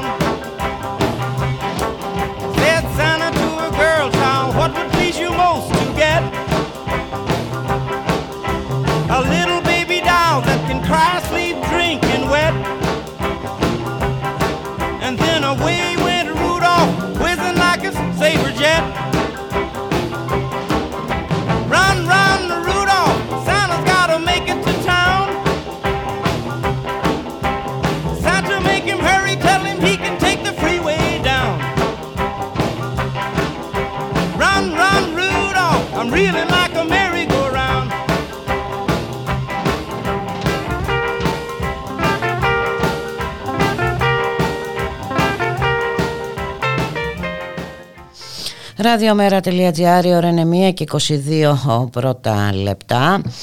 Στον ήχο Γιώργος Νομικός, στην παραγωγή Γιάννα Θανασίου, στο μικρόφωνο η Μπουλίκα Μιχαλοπούλου και βέβαια μπορεί ε, να μην ε, λειτουργεί το δημόσιο σύστημα υγείας, μπορεί ε, να πεθαίνουν οι άνθρωποι εκτός μονάδων εντατικής θεραπείας, μπορεί τα ράτζα να είναι σοριδών στα νοσοκομεία, μπορεί ε, παιδιά α, να κάνουν μάθημα σε κοντέινερ στην Αθήνα, α, μπορεί, μπορεί, αλλά όμως α, θα έχουμε μια φιέστα διοργανωμένη από τον Δήμαρχο Αθηναίων, ο κύριος Μπακογιάννης αποφάσισε να στήσει υπαίθρια σκηνή, με βελούδινες κουρτίνες, πολυελαίους και εκατοντάδες φώτα για να γιορτάσει ο Δήμος μόνος του, έτσι χωρίς κοινό, την άλευση του νέου χρόνου. Η συναυλία θα γίνει στο πάρκινγκ έξω από το θέατρο του Λικαβητού και για ολόκληρα 17 λεπτά ο Σάκης Ρουβάς αν δεν κάνω λάθος θα πάρει 215 χιλιάρικα ή όχι μόνο αυτός. Τέλος πάντων θα τα συζητήσουμε όλα αυτά με τον κύριο Παναγιώτη Κεφαλινό Δημοτικός Σύμβουλος στο Δήμο Αθηναίων με την αντικαπιταλιστική ανατροπή στην Αθήνα. Καλό μεσημέρι κύριε Κεφαλινέ Καλό σας μεσημέρι Απίστευτα πράγματα. Είστε καλά; καλά είμαστε. Εσείς; Κοιτάξτε, μας έχει συνηθίσει, δεν είναι πρωτότυπα αυτά τα ζητήματα. Ε, ναι, αλλά κάπου φτάνει όμως. Ε, εντάξει, η μεγάλη περίπατη και όλα αυτά, όλα αυτά τα πεταμένα λεφτά, τα οποία δεν τα βρήκε, ε, δεν είναι του κυρίου Μπακογιάννη, είναι λεφτά ναι, ναι, ε, ναι. που τα πληρώνουμε εμείς. Έτσι είναι, όπως το λέτε είναι. Αλλά κοιτάξτε να δείτε, φάνηκε από την αρχή ότι αυτή η καινούργια Δημοτική Αρχή Μπακογιάννη ήρθε σχεδόν έτοιμη πριν αναλάβει το Δήμο. Με ολόκληρη ομάδα συμβούλων, τεχνικών γραφείων, διαφημιστών, υποστηριχτών, διάφορων δηλαδή, διάβαζε θελοντέ, διάφορους. Και βέβαια με ένα τμήμα επιχειρηματιών που προωθούν και στηρίζουν συγκεκριμένες επιλογές. Τα πιο σοβαρά ζητήματα μέχρι τώρα πρώτα ανακοινώνονται στα αγαπημένα ε, μέσα μαζικής ενημέρωσης και κάποιους ενσωματωμένους υπαλλήλους των μέσα μαζικής ενημέρωσης, δεν είναι συνάδελφοί σας αυτοί. Και μετά ακολουθείται και η όποια τυπική διαδικασία είτε στην Οικονομική Επιτροπή, είτε στην Επιτροπή Ποιότητας Ζωής, είτε και στο Δημοτικό Συμβούλιο. Εκεί που είχαν κάποιες δυσκολίες το καλοκαίρι του 19, τη έλυσε ο, το Υπουργείο Ιστορικών η κυβέρνηση, κάνοντας νόμο που πέρασε μια σειρά αρμοδιότητες στην Επιτροπή Ποιότητας, έδωσε πλειοψηφίες μάλλον, απόλυτες και μεγάλες στην Οικονομική Επιτροπή και Επιτροπή Ποιότητας Ζωής και πέρασε και μια σειρά αρμοδιότητες του Δημοτικού Συμβουλίου σε αυτά τα όργανα, χωρίς να παίρνει χαμπάρι ο κόσμος. Έτσι και ο μεγάλος περίπατος και το θέμα του Ελαιώνα και η εταιρεία που έφτιαξε για το λόφο Φιλοπάπου και το λόφο του στρεφη και η συμφωνία με τη Μενδόνη του Υπουργείου Πολιτισμού για το πάρκο της Ακαδημίας Πλάτωνα ε, που καταστρέφεται αν περάσει αυτή η πρόταση που έχουν στα σκαριά. Πρώτα ανακοινωνόντουσαν μέσω του τύπου με δηλώσεις του κυρίου Μπακογιάννη, του προφυρογέννητου και μετά ακολουθούσε κάποια διαδικασία. Τα περισσότερα από αυτά που σας λέω περνάγανε ε, όσον αφορά και, τη, και τις μελέτες και τα λοιπά χωρίς να, να εμπλέκονται άμεσα ενεργά οι υπηρεσίες του Δήμου αλλά κυρίως δινόταν σε ιδιώτες. Το πιο χαρακτηριστικό με αυτό που λέτε τώρα είναι γιατί υπάρχει μεγάλη φτώχεια. Ε, ιδιαίτερα όπως λέμε εμείς στην πίσω αυλή της Μα υπάρχουν ε, άστεγοι, υπάρχουν χίλια δυο προβλήματα στην Φτώχεια μεγάλη σας λέω, τη βλέπεις κάθε μέρα στον δρόμο. Αντί λοιπόν να υπάρχει, να υπάρχει ένας σεβασμός απέναντι σε αυτό το πράγμα και στον πόνο και στη ανέχεια που έχει ο κόσμος και να γίνουν κάποια λιτά πράγματα, όχι υπερπαραγωγές. Όχι να αναλαμβάνουν εταιρείες. Και μάλιστα και είναι υπερπαραγωγές και χωρίς συμμετοχή του κόσμου. Δηλαδή Κανένας, τι, να κάτσουμε στην τηλεόραση να δούμε το σάκι να, ρουβά; Για 250.000. Να δούμε 220.000 να δούμε το, το ρουβά στη τηλεόραση για 20 λεπτά, 15 δεν ξέρω πώς θα 17 είναι. λεπτά. Είναι ναι. 17 λεπτά. Και κοιτάξτε, δεν περνάνε. Αυτά περνάνε, πέρασε από την Τεχνόπολη. Προσέξτε, είναι μια εταιρεία. Μάλιστα. Ο Δήμος Αθήνα έχει στήσει και άλλες εταιρείες αυτή την περίοδο. Mm-hmm. Που μέ, μέσω αυτών των εταιριών που δεν έχουν το, αυτό που λέγαμε παλιά το δημόσιο λογιστικό ή τον έλεγχο, εν πάση περιπτώσει, όποιος έλεγχος μπορεί να υπάρχει του Δημοτικού Συμβουλίου. Περνάνε όλα μέσα από μια διαδικασία με τις εταιρείες, το Δήμαρχο, από εκεί και μια ομάδα ανθρώπων που από μια, τα πάντα. Μια κλειστή ομαδούλα δηλαδή. Μια κλειστή Ακριβώς, ομάδα ανθρώπων. Μια κλειστή... Ναι, δεν είναι μόνο αυτό. Πρέπει να ανοίξει το κεφάλαιο αυτό πάντως. Γιατί Βέβαια. είναι σοβαρά για το Δήμος Αθήνας για να καταλάβετε το μέγεθος. Έχει περίπου ένα δισεκατομμύριο προπολογισμό είναι στα 930 εκατομμύρια προπολογισμό ας πούμε για φέτος, για το 2022. Μέσα από εκεί δίνονται σε ε, δεκάδες εταιρείες και κάποιες συγκεκριμένες, θα και τα ακούσει. Αυτή η εταιρεία που έχει αναλάβει ας πούμε, για 35 εκατομμύρια το πράσινο ε, για τρία χρόνια. Μάλιστα. Και είναι εταιρεία που προμηθεύει το Δήμο ακόμα και τα αντισηπτικά και κάποιες μάσκες που πήρε. Οποιαδήποτε δουλειά, δηλαδή ένας υπερεργολάβο, οποιαδήποτε δουλειά κάνει ο Δήμος, θα αναθέτει σε αυτή την εταιρεία. Ah, mm. Εντάξει, είναι τραγικά, δεν ξέρω δεν βγαίνουν αυτά τα πράγματα πολύ. Δεν συζητιόνται. Μα αυτό, είναι το κακό. ότι γίνονται πράγματα ε, που δεν ξέρουμε και δεν ακούμε και φυσικά δεν περιμένουμε και να ακούσουμε από τα συστημικά ναι. μέσα ενημέρωσης. Ε, ε, πληρώνονται για συγκεκριμένους λόγους και τα εκατομμύρια που δίνονται αφιδώς εκεί εντάξει, εξυπηρετούν τέτοιους σκοπούς. Ναι, ναι. Να μην μαθαίνουμε γι' αυτό που μας λέτε για τις εταιρείες που έχει συστήσει που έχουν συσταθεί και για, για το ένα κλαμπ ας πούμε ανθρώπων που αποφασίζουν με διαφανείς διαδικασίες και ναι, χωρίς έλεγχο. Αυτό έτσι είναι, καταλαβαίνω. Ναι. Τώρα θα δούμε, δεν ξέρω μετά αυτό το θόρυβο πιθανά, πιθανά κάποτε έτσι ψιλοακούω μπορεί να το μαζέψει να το αναβάλει αυτό το πράγμα γιατί έχει σηκωθεί θόρυβος και σας λέω, εγώ ζω κολονό σε πόλια χρόνια, εδώ μεγάλωσα δηλαδή και τα λοιπά. Υπάρχει μεγάλη φτώχεια. Δεν μπορεί ο κόσμος δηλαδή να. Αυτά τα πράγματα δεν, δεν του προσφέρουν τίποτα, μα τίποτα. Και το δεύτερο είναι ότι δεν ανέχεται, δηλαδή μεγαλώνει η οργή του. Ε, κοιτάξτε, ε, δεν μπορούμε ε, δηλαδή με, με, τέτοια φτώχεια, με τέτοια ακρίβεια, με τέτοια ενεργειακή φτώχεια. Βλέπουμε άνθρωποι, άνθρωποι να πεθαίνουν καθημερινά επειδή προσπαθούν να ζεσταθούν. Μιλάμε για τραγικά πράγματα. Και να, ναι, και, ναι. Να, και να χρησιμοποιούνται τα λεφτά μας για 17 λεπτά ε, σόλο να παράστασης. Να όποιος και να είναι, σόλο παράσταση όπως λέτε, με, ε, με σκηνικά που θυμίζουν, ξέρω εγώ τι, ρωμαϊκή αρένα, τι να πω. Έτσι, από ό,τι ξέρουμε, από ό,τι ακούσαμε δηλαδή, με διάφορα πολυελαίους, ιστορίες και τέτοια. Τι είναι αυτά τα πράγματα. Φάτε μάτια ψάρια και, και κοιλιά περίδρομο. περίδρομο. και θεάματα, εντάξει. Ε. Ναι, ναι, έτσι, ναι. κάπως έτσι είναι τα πράγματα. Ναι. Για να τα λέμε απλά κύριε Κέφαλη. Ναι. Πρέπει να μπορέσει ο, ο κόσμος να αντιδράσει σε αυτά τα πράγματα. Δεν είναι μόνο, γίνονται και άλλα που ε, με, λόγω του COVID και καλά και επειδή υπάρχει, υπάρχουν κατεπήγοντες Ναι, μια χαρά, μια χαρά τους ήρθε η πανδημία, μια ε, χαρά την πανδημία. έχουν χρησιμοποιήσει Πέρα από τους νόμους που περνάνε και ότι έχουν περάσει μέχρι τώρα, περνάνε και πράγματα χωρίς διαδικασίες, αυτές που προβλέπει τέλος πάντων ε, το σύστημα. Κάποιες διαδικασίες που γίνονται τα λοιπά. Κατ' εξαίρεση, ε, πώς λένε, δίνονται απευθείας ναι, αναθέσεις. Αναθέσεις. Ε, απευθείας με αφορμή το COVID. Μάλιστα. Και τώρα τι. Πολύ βολικός αυτός ο COVID. με τον COVID. Ναι, πολύ βολικός.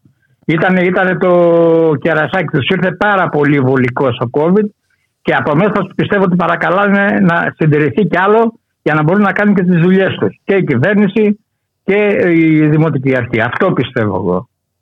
Μέσα τους λένε, δεν ξέρω δηλαδή αυτό, εντάξει, μέσα τους λένε ας κρατήσει κι άλλο από εκεί να περάσει, να κάνουμε και αυτό, να κάνουμε και τούτο. Μα βλέπουμε ότι δεν, ούτε, δεν έχουν σταματήσει ούτε δευτερόλεπτο. Έτσι. Τα σχέδιά τους προχωράνε κανονικά. Ε, μια χαρά περνάνε τα σχέδιά τους. Δεν έχουν κάνει πίσω και σε τίποτα. Τώρα οι άλλες παρατάξεις εκεί στο Δήμο, τι γίνεται, ε, κύριε Κεφαλή. Ναι. ναι. γιατί εντάξει. Κοιτάξτε, υπάρχει, το κακό είναι ότι υπάρχει μια. στα κρίσιμα ζητήματα, στα πολύ κρίσιμα ναι. ζητήματα, που κάποια θέλουν την πλειοψηφία στο Δημοτικό Συμβούλιο, γιατί πρέπει να ξέρετε ότι δεν έχει πλειοψηφία ο κ. Μπακογιάννης. Έχει 21 συμβούλους mm-hmm. στους 49 βρίσκει πάντα στα πιο σοβαρά ζητήματα, στα πολύ σοβαρά ζητήματα, έχει μόνιμα από κούμπι ε, τα ορφανά της Χρυσής Αυγής που έχουν παραμείνει στο Δήμο. Με αυτά είναι μόνιμα από κούμπια του. Και δυστυχώς βρίσκει και στην παράταξη του κ. Ηλιόπουλου και στην παράταξη του κ. Γερουλάνου. Καλά, ο... δεν μιλάω για Καπερνάρο και Βουλγαράκι που έχουν από έναν δημοτικό σύμβουλο που έχουν κατέβει. Και αυτοί είναι μόνιμοι. Έρχονται όχι πάντα στα δημοτικά συμβούλια, όχι σε όλα τα θέματα, αλλά όταν τους χρειάζεται, φαίνεται ότι χρειάζονται, να είναι εκεί παρόντες. Αλλά σε πολλές σε, αρκετές, σε αρκετά ζητήματα έχουν συμπαραστάσει και στήριξη και την παράταξη του κυρίου Γερουλάνου και την παράταξη του κυρίου Ηλιόπουλου. Ε, είναι τραγικό βέβαια για αρκετά πράγματα και κορυφαία ζητήματα. Τι να σας πω για το μεγάλο περίπατο στην αρχή των στελίγιαζαν με και με δόντια. Μαζί ήταν. Mm-hmm. Είπανε ναι. Και μετά όταν είδα την αντίδραση του κόσμου, που υπήρξε και το, ναι. ναι, τον κόσμο από κάτω, άρχισαν να τα μασάγανε. Ε, είχαν άρει την εμπιστοσύνη που είχαν. Ή, δεν έρεται βέβαια, όταν ψηφίσει κάτι ψηφίζεται. Δεν λες. Δεν βάλανε θέμα να. Έλες, να ε, εντάξει, όπως και στι εκλογές. Δεν μπορείς μετά να πάει να ζητήσεις την ψήφος σου πίσω, ας πούμε, να την αλλάξεις. Πίσω, ναι. ναι ακριβώς. Το ίδιο γίνεται με το, στον Ελαιώνα με το γήπεδο του Παναθηναϊκού. το μεγάλο πρόγραμμα που λένε κτλ. Δηλαδή σε μια σειρά κορυφαίες επιλογές που κάνει ο, η Δημοτική Αρχή Μπακογιάννη, δυστυχώς έχει τη στήριξη και αυτών των παρατάξεων. Αυτό είναι το κακό. Ε, γιατί θεωρώ ότι αν υπήρχε από τη μείζωνα, τη μεγάλη αντιπολίτευση στο Δήμο, που έγινε και δύο μεγάλα κόμματα κοινοβουλευτικά, υπήρχε μια αντίδραση κάποια πράγματα τέλος πάντων, νομίζω ότι θα μπορούσε να ήταν και κάπως διαφορετικά τα πράγματα. Αλλά δεν χαμπαριάζομαι. Σας λέω, μπορεί να δοθεί αργότερα ευκαιρία να συζητήσουμε. Ε, πρέπει να δοθεί ευκαιρία να συζητήσουμε γιατί υπάρχουν και πολλές εκκρεμότητες τις οποίες αναφέρατε και νωρίτερα. Υπάρχει το θέμα του Φιλοπάπου, υπάρχει το θέμα ε, στην Ακαδημία Πλάτωνος. Ε, είναι, είναι πάρα πολλά τα θέματα. Το πάρκο Βρακόπουλου. Βέβαια. Υπάρχει το πάρκο Γουδί που ε, κάνει μόκο Δήμος για αυτό το πράγμα. Υπάρχουν δηλαδή τεράστια πράγματα σε εξέλιξη τα οποία θέλουν μια κουβέντα. Πρέπει να βγουν αυτά τα πράγματα και να δημιουργηθεί και ένα μέτωπο στην Αθήνα από δυνάμεις λαϊκές που μπορούν να σηκώσουν. Υπάρχουν φορείς και σύλλογοι γειτονιές που δεν Βέβαια, υπάρχουν, βέβαια, υπάρχουν και κινήματα ε, και στις γειτονιές. Α πούμε, να συντονιστούν υπάρχει και ένα να κίνημα σοβαρό και, σε ό,τι, και, και όσο ό,τι αφορά το λόφο φιλοπάπου. Βέβαια υπάρχει. Και, και... συνελεύσεις κάνουν απάνω και. Βέβαια, βέβαια υπάρχει. Και από παλιά υπήρχε αυτό το κίνημα το οποίο συνεχίζει, παλεύει και προσπαθεί να ανατρέψει ορισμένες επιλογές που ανακάνουμε και τώρα με τις αλλαγές. Που δεν αφορά μόνο το λόφο φιλοπάπου, αφορά και τους δύο λόφου που είναι δίπλα. Της πνίκας, πώς θα λένε, και έναν άλλον εκεί που είναι το αστροσκοπείο. Δηλαδή πάνε και, και για εκεί να κάνουν αλλαγές. Καλό θα είναι να μπει ένας προγραμματισμό και από εσάς, από εκεί δεν ξέρω αν. Ε, λέω, κατά περιόδους τέλος για κάποια τέτοια ζητήματα να γίνεται να ανοίγει μια κουβέντα mm-hmm. ε, ο κόσμος που ακούει, που συμμετέχει, που θέλει να μάθει κτλ. Να μπορεί να αποκτά και μια πιο ολοκληρωμένη τουλάχιστον μια σφαιρική, άποψη. Μια σφαιρική άποψη. Έτσι, Να, να μην μένουμε μόνο στις, ε, στις βιτρίνες. Να... Ε, ακριβώς, ακριβώς. Ε, και κυρίως ε, να καταλάβει ο κόσμος, να καταλαβαίνει τι συνέπειες θα έχει στη ζωή του, στην καθημερινότητά του και στο κάτω-κάτω είπαμε, ε, ε, εμείς ε, πληρώνουμε τα δημοτικά τέλη, εμείς θα πρέπει να έχουμε τον ναι. κύριο λόγο. Κοιτάξτε, το 65% περίπου το 70% του προπολογισμού του Δήμου της Αθήνας είναι από, από τα δημοτικά τέλη, από φόρους, από, δηλαδή αν τα αναλύσετε ας πούμε, για τον προπολογισμό που ψηφίστηκε, ψηφίζεται κάθε χρόνο, θα δείτε ότι τα περισσότερα χρήματα ε, είναι, από, είναι από τους ε, κατοίκους. Δηλαδή πέρα από τη δημοτική φορολογία που είναι τα ανταποδοτικά είναι και μια σειρά άλλοι φόροι που μπαίνουν ε, οι οποίοι είναι κρυφοί. Ένα πράγμα σας πω, δεν θέλω να σας πάω χρόνο πολύ. Τώρα επιβλήθηκε ας πούμε ένα 0,5% ε, σε δραστηριότητες επιχειρήσεων που έχουν να κάνουν με ενοικιάσει αυτοκινήτων, ποδηλάτων, αυτά που έχουν βγει τώρα τα, πώς τα λένε, τα πατίνια, ναι, ναι. τα ηλεκτρικά, όποιος νοικιάζει τέτοια και μηχανάκια και αυτά, ε, οι εταιρείες αυτές πληρώνουν ένα φόρο 0,5% επί των μεικτών εισπράξεών τους στο Δήμο. Κοιτάξτε, δεν τα πληρώνουν οι επιχειρήσεις. Αυτό είναι ένα τέλος το οποίο το πληρώνει ο κάθε ένας που θα πάει να κάνει χρήση, θα νοικιάσει ένα αυτοκίνητο για ένα Σαββατοκύριακο. Λέω. Τέλος πάντων, θα το πληρώνει ε, στην εταιρεία και η εταιρεία το μεταφέρει στο Δήμο. Δηλαδή, σας λέω, ας πούμε, τι περνάνε που δεν φαίνονται αυτά τα πράγματα. Δεν είναι. Θα μου πεις τι είναι το 0,5%. Ε, όχι, σε συνδυασμό με. Άμα βάλουμε και πολλά όμως 0, γιατί φαντάζομαι ότι είναι και άλλα 0,5%. Και άλλα, βέβαια, ε, βέβαια. Πρόστιμα ε, πολλά. Άμα τα θρήσουμε όλα αυτά. Έτσι, θέλω να σας πω ότι μαζεύει τα περισσότερα χρήματα μαζεύει από τους ε, δημότες του. Και τα σπαταλά βέβαια χωρίς κανένα ουσιαστικό έλεγχο. Δεν ναι. είναι μια απλή πλειοψηφία και τελειώνει. Μάλιστα και χωρίς να μας δίνει και το λόγο. Ωραία, γιατί έτσι όχι, απλώς το αποφάσισε. Ναι, ναι, ναι, ναι, δεν δίνει ποτέ το λόγο, όχι. Ωραία, αφού δεν τον δίνει αυτός τον λόγο θα πρέπει να του το ζητάμε εμείς. Το θέλουμε εμείς. Έτσι ακριβώς είναι. Έτσι. Ε, μπορούμε. Στόμα έχουμε, μιλιά έχουμε. Βέβαια, βέβαια. Καλά Τώρα είμαστε. Βγήκε για κάτι, διαβάσατε για το αρχαιολογικό πάρκο για τη συμφωνία που έγραψε με την Ενδόνη και πάει να κάνει τις αλλαγές αυτές που κάνει. Ε, τα Ακαδημία Πλάτων εννοώ. Μάλιστα, ναι. Κάτι βγήκε σήμερα ότι δεν είναι κακός Δήμου και Μενδόνη υπογράψαν τέτοια συμφωνία. Α, γιατί δεν το γνωρίζω αυτό. Περιουσιακά το αρχαιολογικό πάρκο, όλος ο χώρος ανήκει στην Ακαδημία Αθηνών. Και βγήκε ο Ζερεφός με καταγγελία. Α, και λέει, πολύ ενδιαφέρον. εδώ συμφωνίες. Ναι. Ψάξτε το να το δείτε. Συμφωνίες κάνετε και τα λοιπά πίσω από την πλάτη μας. Εμείς είμαστε ιδιοκτήτες. Oh. Και αντιδρούν βέβαια και από ό,τι φαίνεται, από ό,τι διάβασα η δήλωση του Ζερεφού και Ακαδημία Αθηνών, τις αλλαγές προτείνονται από τη Μενδόνη και τον Πακογιάννη για το αρχαιολογικό πάρκο. Μάλιστα. Κοιτάξτε, το πάρκο σώθηκε αυτό εδώ, εδώ και 15-20 χρόνια, χάρη στους κατοίκους. Ήταν μια παρέα ανθρώπων έτσι, που είχαν φτιάξει μια επιτροπή κατοίκων Ακαδημίας Πλάτων, η οποία διέσωσε από διάφορα σχέδια το αρχαιολογικό πάρκο. Και διατηρεί το χαρακτήρα που έχει μέχρι σήμερα. Ένα ανοιχτό πάρκο. Σαββατοκύριακα εκεί γίνονται ε, διάφορες εκδηλώσεις με τον κόσμο. Συμμετέχει, παίρνει την κουβερτούλα του, παίρνει τα παιδάκια του, κάθεται μέσα με ένα καλή μέρα εννοώ. Μμμ. Ε, ένα πάρκο που είναι ζωντανό από την ε, επαφή που έχει με τον κόσμο. Ζωντανότατο πάρκο. Και εν πάση περιπτώσει Τώρα, για τον θέλουμε- κόσμο είναι τα πάρκα και οι δημόσιοι χώροι. Βέβαια. ναι. Αυτοί θέλουν να τα αλλάξουν χρήση και Ναι. γύρω-γύρω να γίνουν τώρα ήδη και νοικιάζονται μαγαζιά και τέτοια ε, από διάφορους κτλ. για να ανοίξουν να γίνει και αυτό ένα εμπορικό τουριστικό κέντρο. Να συνδεθεί. Γιατί από πάνω με είναι αυτό. σωστά, αυτό λείπει από την Αθήνα. Ναι, αυτό είναι. Άστε, να σας πω ότι είναι πολλά αφήστε που πράγματα. έχουμε και τόσα λεφτά να τα. Που, ναι, δεν πρέπει να Πού τα να πάμε να ξοδέψουμε. χαλάσουμε, άμα δεν Ναι. τα Στις τράπεζες θα τα έχουμε. ναι. Έλατε, έλατε. να κυκλοφορεί Ναι, ναι. το χρήμα, ναι.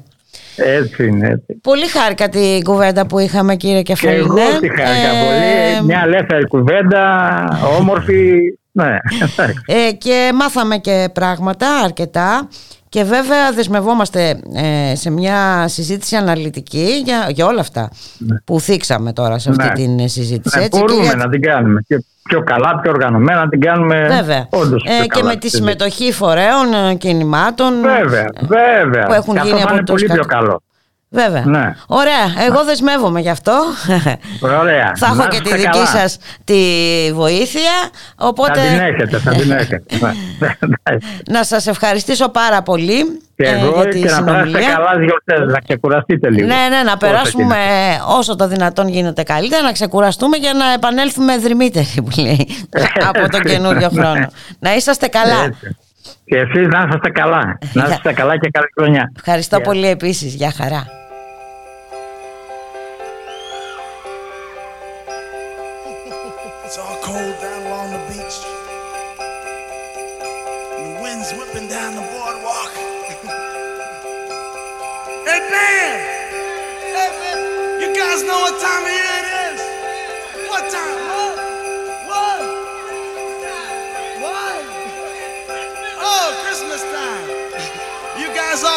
Guys all been good and practicing real hard?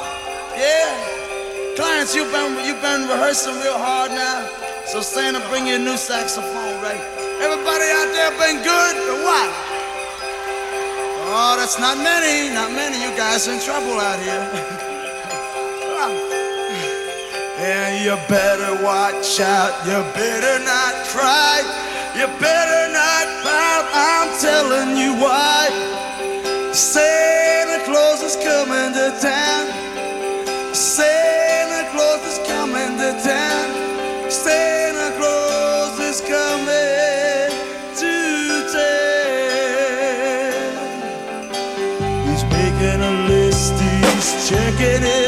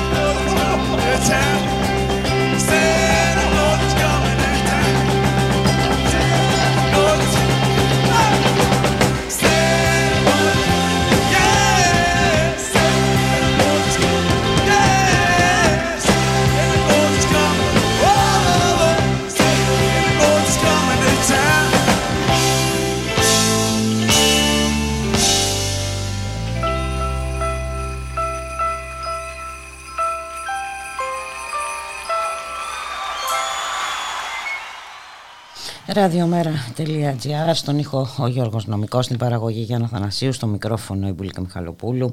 Και το δράμα των προσφύγων και μεταναστών α, δεν έχει τέλος.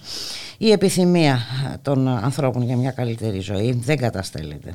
Ούτε από φράχτες Ούτε από στρατόπεδα φυλακές Ούτε από επαναπροωθήσεις Ούτε από αποφάσεις ε, που λαμβάνονται Από τους ε, ισχυρούς Ε, Δυστυχώς ε, όμως Είχαμε, ε, έχουμε συνέχεια τέτοια περιστατικά ε, θανάτων ε, ανθρώπων που προσπαθούν να ξεφύγουν από τον πόλεμο ή από τη φτώχεια. Ε, χθες το πλήρωμα του πλοίου που μισθώνουν οι γιατροί χωρίς σύνορα διέσωσε σχεδόν ε, 240 ανθρώπους που διατρέχαν ε, κίνδυνο να πνιγούν στη Μεσόγειο ε, μέσα σε λίγες ώρες όπως ανακοίνωσε η μη κυβερνητική οργάνωση. Οι μετανάστες επέβαιναν σε τρία α, α, πλοεούμενα ε, με τη διάσωσή τους οι άνθρωποι ε, πάνω στο σκάφος των γιατρών χωρίς σύνορα έφτασαν τους ε, 335 ε, οι μετανάστες φεύγουν με πλοούμενα κυρίως από τις ακτές της Λιβύης ή της Τινησίας και αποπειρα, αποπειρώνται το ρηψοκίνδυνο διάπλου της Μεσογείου προκειμένου να φτάσουν σε κάποια χώρα της Ευρωπαϊκής Ένωσης. Σύμφωνα με στοιχεία του ΟΗΕ από το 2014 μέχρι σήμερα έχουν χάσει τη ζωή τους στην προσπάθεια να περάσουν τη Μεσόγειο και να φτάσουν στην Ευρώπη περίπου 23.000 άνθρωποι. Και εδώ όμως ε, ανοιχτά της ε, Φολεγάνθρου Φολεγάνδρου δυστυχώς ο αριθμός ε, των νεκρών από το ναυάγιο έχει αυξηθεί στους ε, τρεις σύμφωνα με μαρτυρίες διασωθέντων που φέρονται να είναι Ιρακινής, Αιγυπτιακής και Συριακής καταγωγής. Το πλαστικό σκάφος ε, στο οποίο επέβαιναν παρουσίασε μηχανική βλάβη, εισρωή υδάτων και βυθίστηκε. Ε, Ένας από αυτούς δήλωσε ότι επέβαιναν 30 άνθρωποι, ενώ σύμφωνα με άλλη μαρτυρία οι επιβαίνοντες ήταν περισσότεροι από 50. Σύμφωνα με όσα ανέφεραν ορισμένα από τους 12 διασωθέντες επέβαιναν συνολικά 32 άτομα ενώ μόνο δύο των διασωθέντων έφεραν σωσίβιο καθώς το σκάφος τους δεν φαίνεται να διέθετε ούτε καν σωστικό ε, εξοπλισμό.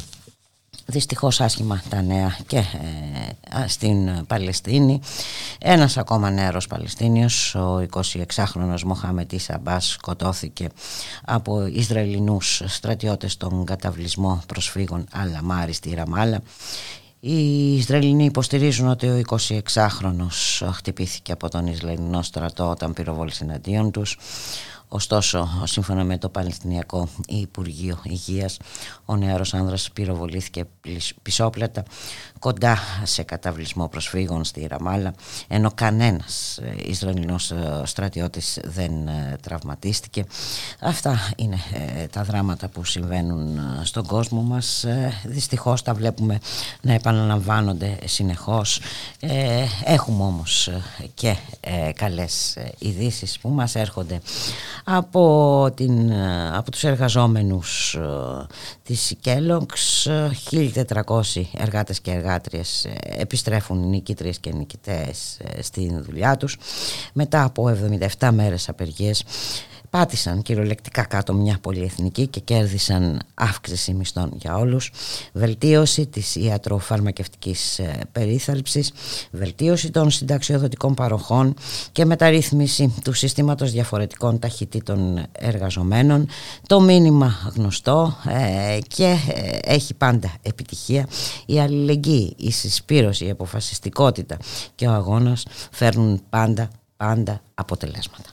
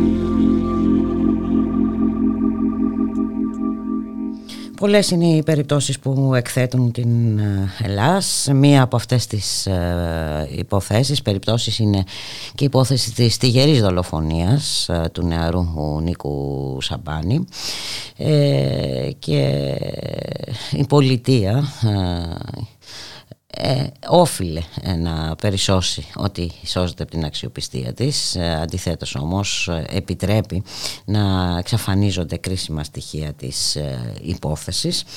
Κατέστραψαν λοιπόν το πιστήριο του εγκλήματος.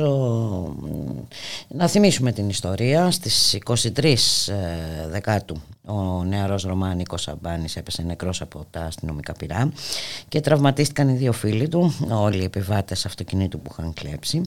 Εφτά αστυνομικοί κατηγορούνται για ανθρωποκτονία και απόπειρα και η Ελλάς αντί να κατασχέσει ως όφιλε το επίμαχο αυτοκίνητο που αποτελούσε και ένα από τα κρισμότερα στοιχεία για την αποκάλυψη της αλήθειας το επέστρεψε στον ιδιοκτήτη του τρεις μέρες μετά το περιστατικό και αυτός παρακαλώ το έστειλε για παλιό σίδερα ένα στοιχείο δηλαδή βγήκε εκτός, εκτός ε, δικογραφίας και να μην ξεχνάμε ότι η οικογένειά του κάνει έναν αγώνα ε, για να αποδοθεί δικαιοσύνη. Αυτή η υπόθεση ε, αφορά τον πυρήνα του κράτους ε, δικαίου. Δεν πρέπει να την ξεχνάμε, ε, πρέπει να είμαστε κι εμείς αρρωγοί σε αυτήν την προσπάθεια απόδοσης ε, δικαιοσύνης, όπως δεν πρέπει να ξεχνάμε και το Julian Assange. Αυτές τις μέρες είχαμε επιστολή της μητέρας του, θα διαβάσουμε μερικά αποσπάσματα. Ε, πριν από 50 χρόνια γράφει η Κριστίνα Σάνς γεννώντας για πρώτη φορά ως νεαρή μητέρα σκέφτηκα ότι δεν υπήρχε μεγαλύτερος πόνος από αυτόν του τοκετού αλλά το ξέχασα γρήγορα τον πόνο αυτό μόλις πήρε στην αγκαλιά μου το όμορφο αγοράκι μου Τώρα πια ξέρω ότι έκανα λάθος. Υπάρχει πολύ μεγαλύτερος πόνος από αυτόν της γέννα. Είναι ο ατέλειωτος και σπαρακτικός πόνος του να είσαι μητέρα ενός πολύ βραβευμένου δημοσιογράφου που είχε το θάρρος να αποκαλύψει την αλήθεια για τα κυβερνητικά εγκλήματα και τη διαφθορά. Ο πόνος να βλέπω το γιο μου που προσπάθησε να δημοσιεύσει σημαντικές αλήθειες να βάλετε συνέχεια διεθνώς για χρόνια. Ο πόνος ε, να βλέπω το γιο μου που διακινδύνευσε τη ζωή του για να μιλήσει ενάντια στην αδικία, να γίνεται περίγελος και να του αρνούνται δίκαιες διαδικασίες ξανά και ξανά. Η αγωνία να βλέπω το αγόρι μου να βασανίζεται σκληρά ψυχολογικά σε μια προσπάθεια να σπάσουν το ηθικό του και το ελεύθερο πνεύμα του. Ο διαρκής εφιάλτης ότι θα εκδοθεί στις Ηνωμένες Πολιτείες και θα θαυτεί ζωντανός σε ακραία απομόνωση για το υπόλοιπο της ζωής του. Ο διαρκής φόβος ότι η ΣΥΑ θα πραγματοποιήσει τα σχέδια της για τη δολοφονία του. Η θλίψη και η αγωνία που με κυριεύσε όταν είδα το αδύναμο εξαντλημένο σώμα του να καταραίει από εγκεφαλικό επεισόδιο σε πρόσφατη ακρόαση μέσα στο δικαστήριο. Πολλοί άνθρωποι είναι επίσης ε, τραυματισμένοι βλέποντας μια εκδικητική υπερδύναμη να χρησιμοποιεί τους απεριόριστους πόρους της για να εκφοβήσει και να καταστρέψει ένα μόνο αβοήθητο άνθρωπο. Θέλω να ευχαριστήσω, γράφει η Κριστίνα Σάνς, όλους τους έντιμους και συμπονετικούς πολίτες όλο τον κόσμο που διαμαρτύρονται για τη βάναυση πολιτική δίωξη του Τζούλιαν. Συνεχίστε να υψώνετε τη φωνή σας προς τους πολιτικούς εκπροσώπους σας μέχρι να μην μπορούν να ακούσουν τίποτα άλλο. Η ζωή του γιού μου είναι στα χέρια σας. Πρέπει να κάνουμε ό,τι μπορούμε. Η υπόθεση αυτή αφορά όλους μας. Και ε, επειδή οι γιορτές είναι μία από τις ευκαιρίες που έχουμε τη δυνατότητα να δείξουμε την αλληλεγγύη μας και να επαναβεβαιώσουμε ότι δεν είναι μόνος μπορούμε, έχουμε τη δυνατότητα να του στείλουμε μήνυμα ο καθένας ξεχωριστά. Η Βρετανική φυλακή ύψης της ασφαλείας Belmars δέχεται μηνύματα για τους κρατούμενους μέσω του ιστότοπου email ε, prisoner.com Το μήνυμα τυπώνεται και δίνεται τυπωμένο στον κρατούμενο. Ε, ας κάνουμε λοιπόν ό,τι μπορούμε, με όποιο τρόπο μπορούμε. Ε, θα είναι μια ελάχιστη σύνδρομη και αυτή να στείλουμε το μήνυμα συμπαράστασης στο Julian Assange Και εδώ εμείς ήρθε η ώρα να σας αποχαιρετήσουμε. Ε, θα αργήσουμε να τα ξαναπούμε. Θα τα ξαναπούμε στις 3 Ιανουαρίου. Μέχρι τότε να σας ευχηθούμε να, περνά, να περάσετε καλά, να είσαστε υγιείς να έχετε όμορφες στιγμές με τα αγαπημένα σας πρόσωπα χωρίς φόβο, χωρίς ανασφάλεια και βέβαια ε, να τηρείτε όλα τα μέτρα για να προστατεύσετε τη ζωή σας. Σας χαιρετούμε, σας αποχαιρετούμε με, τα, με κάποια ιδιαίτερα κάλαντα με τα κάλαντα του Άσιμου. Γεια χαρά.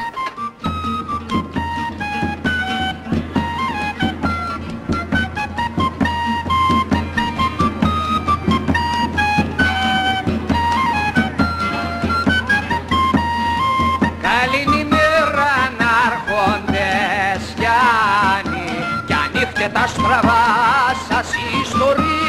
που θα πω θα μπει, θα μπει μες στα μυαλά σας όταν την έπινε ο Θεός. Την την πίναν και οι αγγέλοι, την πίνανε και οι άνθρωποι. Και, ο, και όλα γαλαμέλη.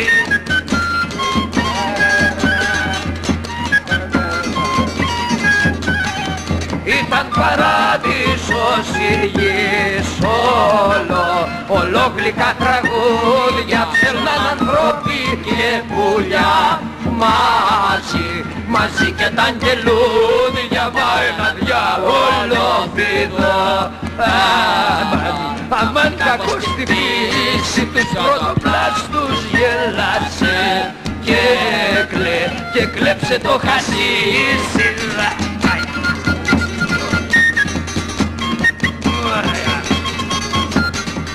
τότε ξενερώσε ο Θεός και, χα, και χάρμανιασαν όλοι. Οι άνθρωποι γίνανε κακοί και, και οι άγγελοι πια όλοι. Έγινε κόλαση η γης παντού, παντού φωτιές να καίνε και τώρα τα τραγούδια μας μόνο, μόνο για πόνο λένε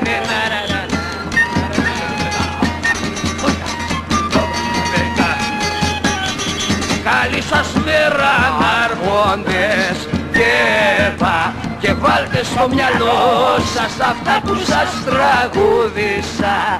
Δεν, δεν άκουσε καλό σας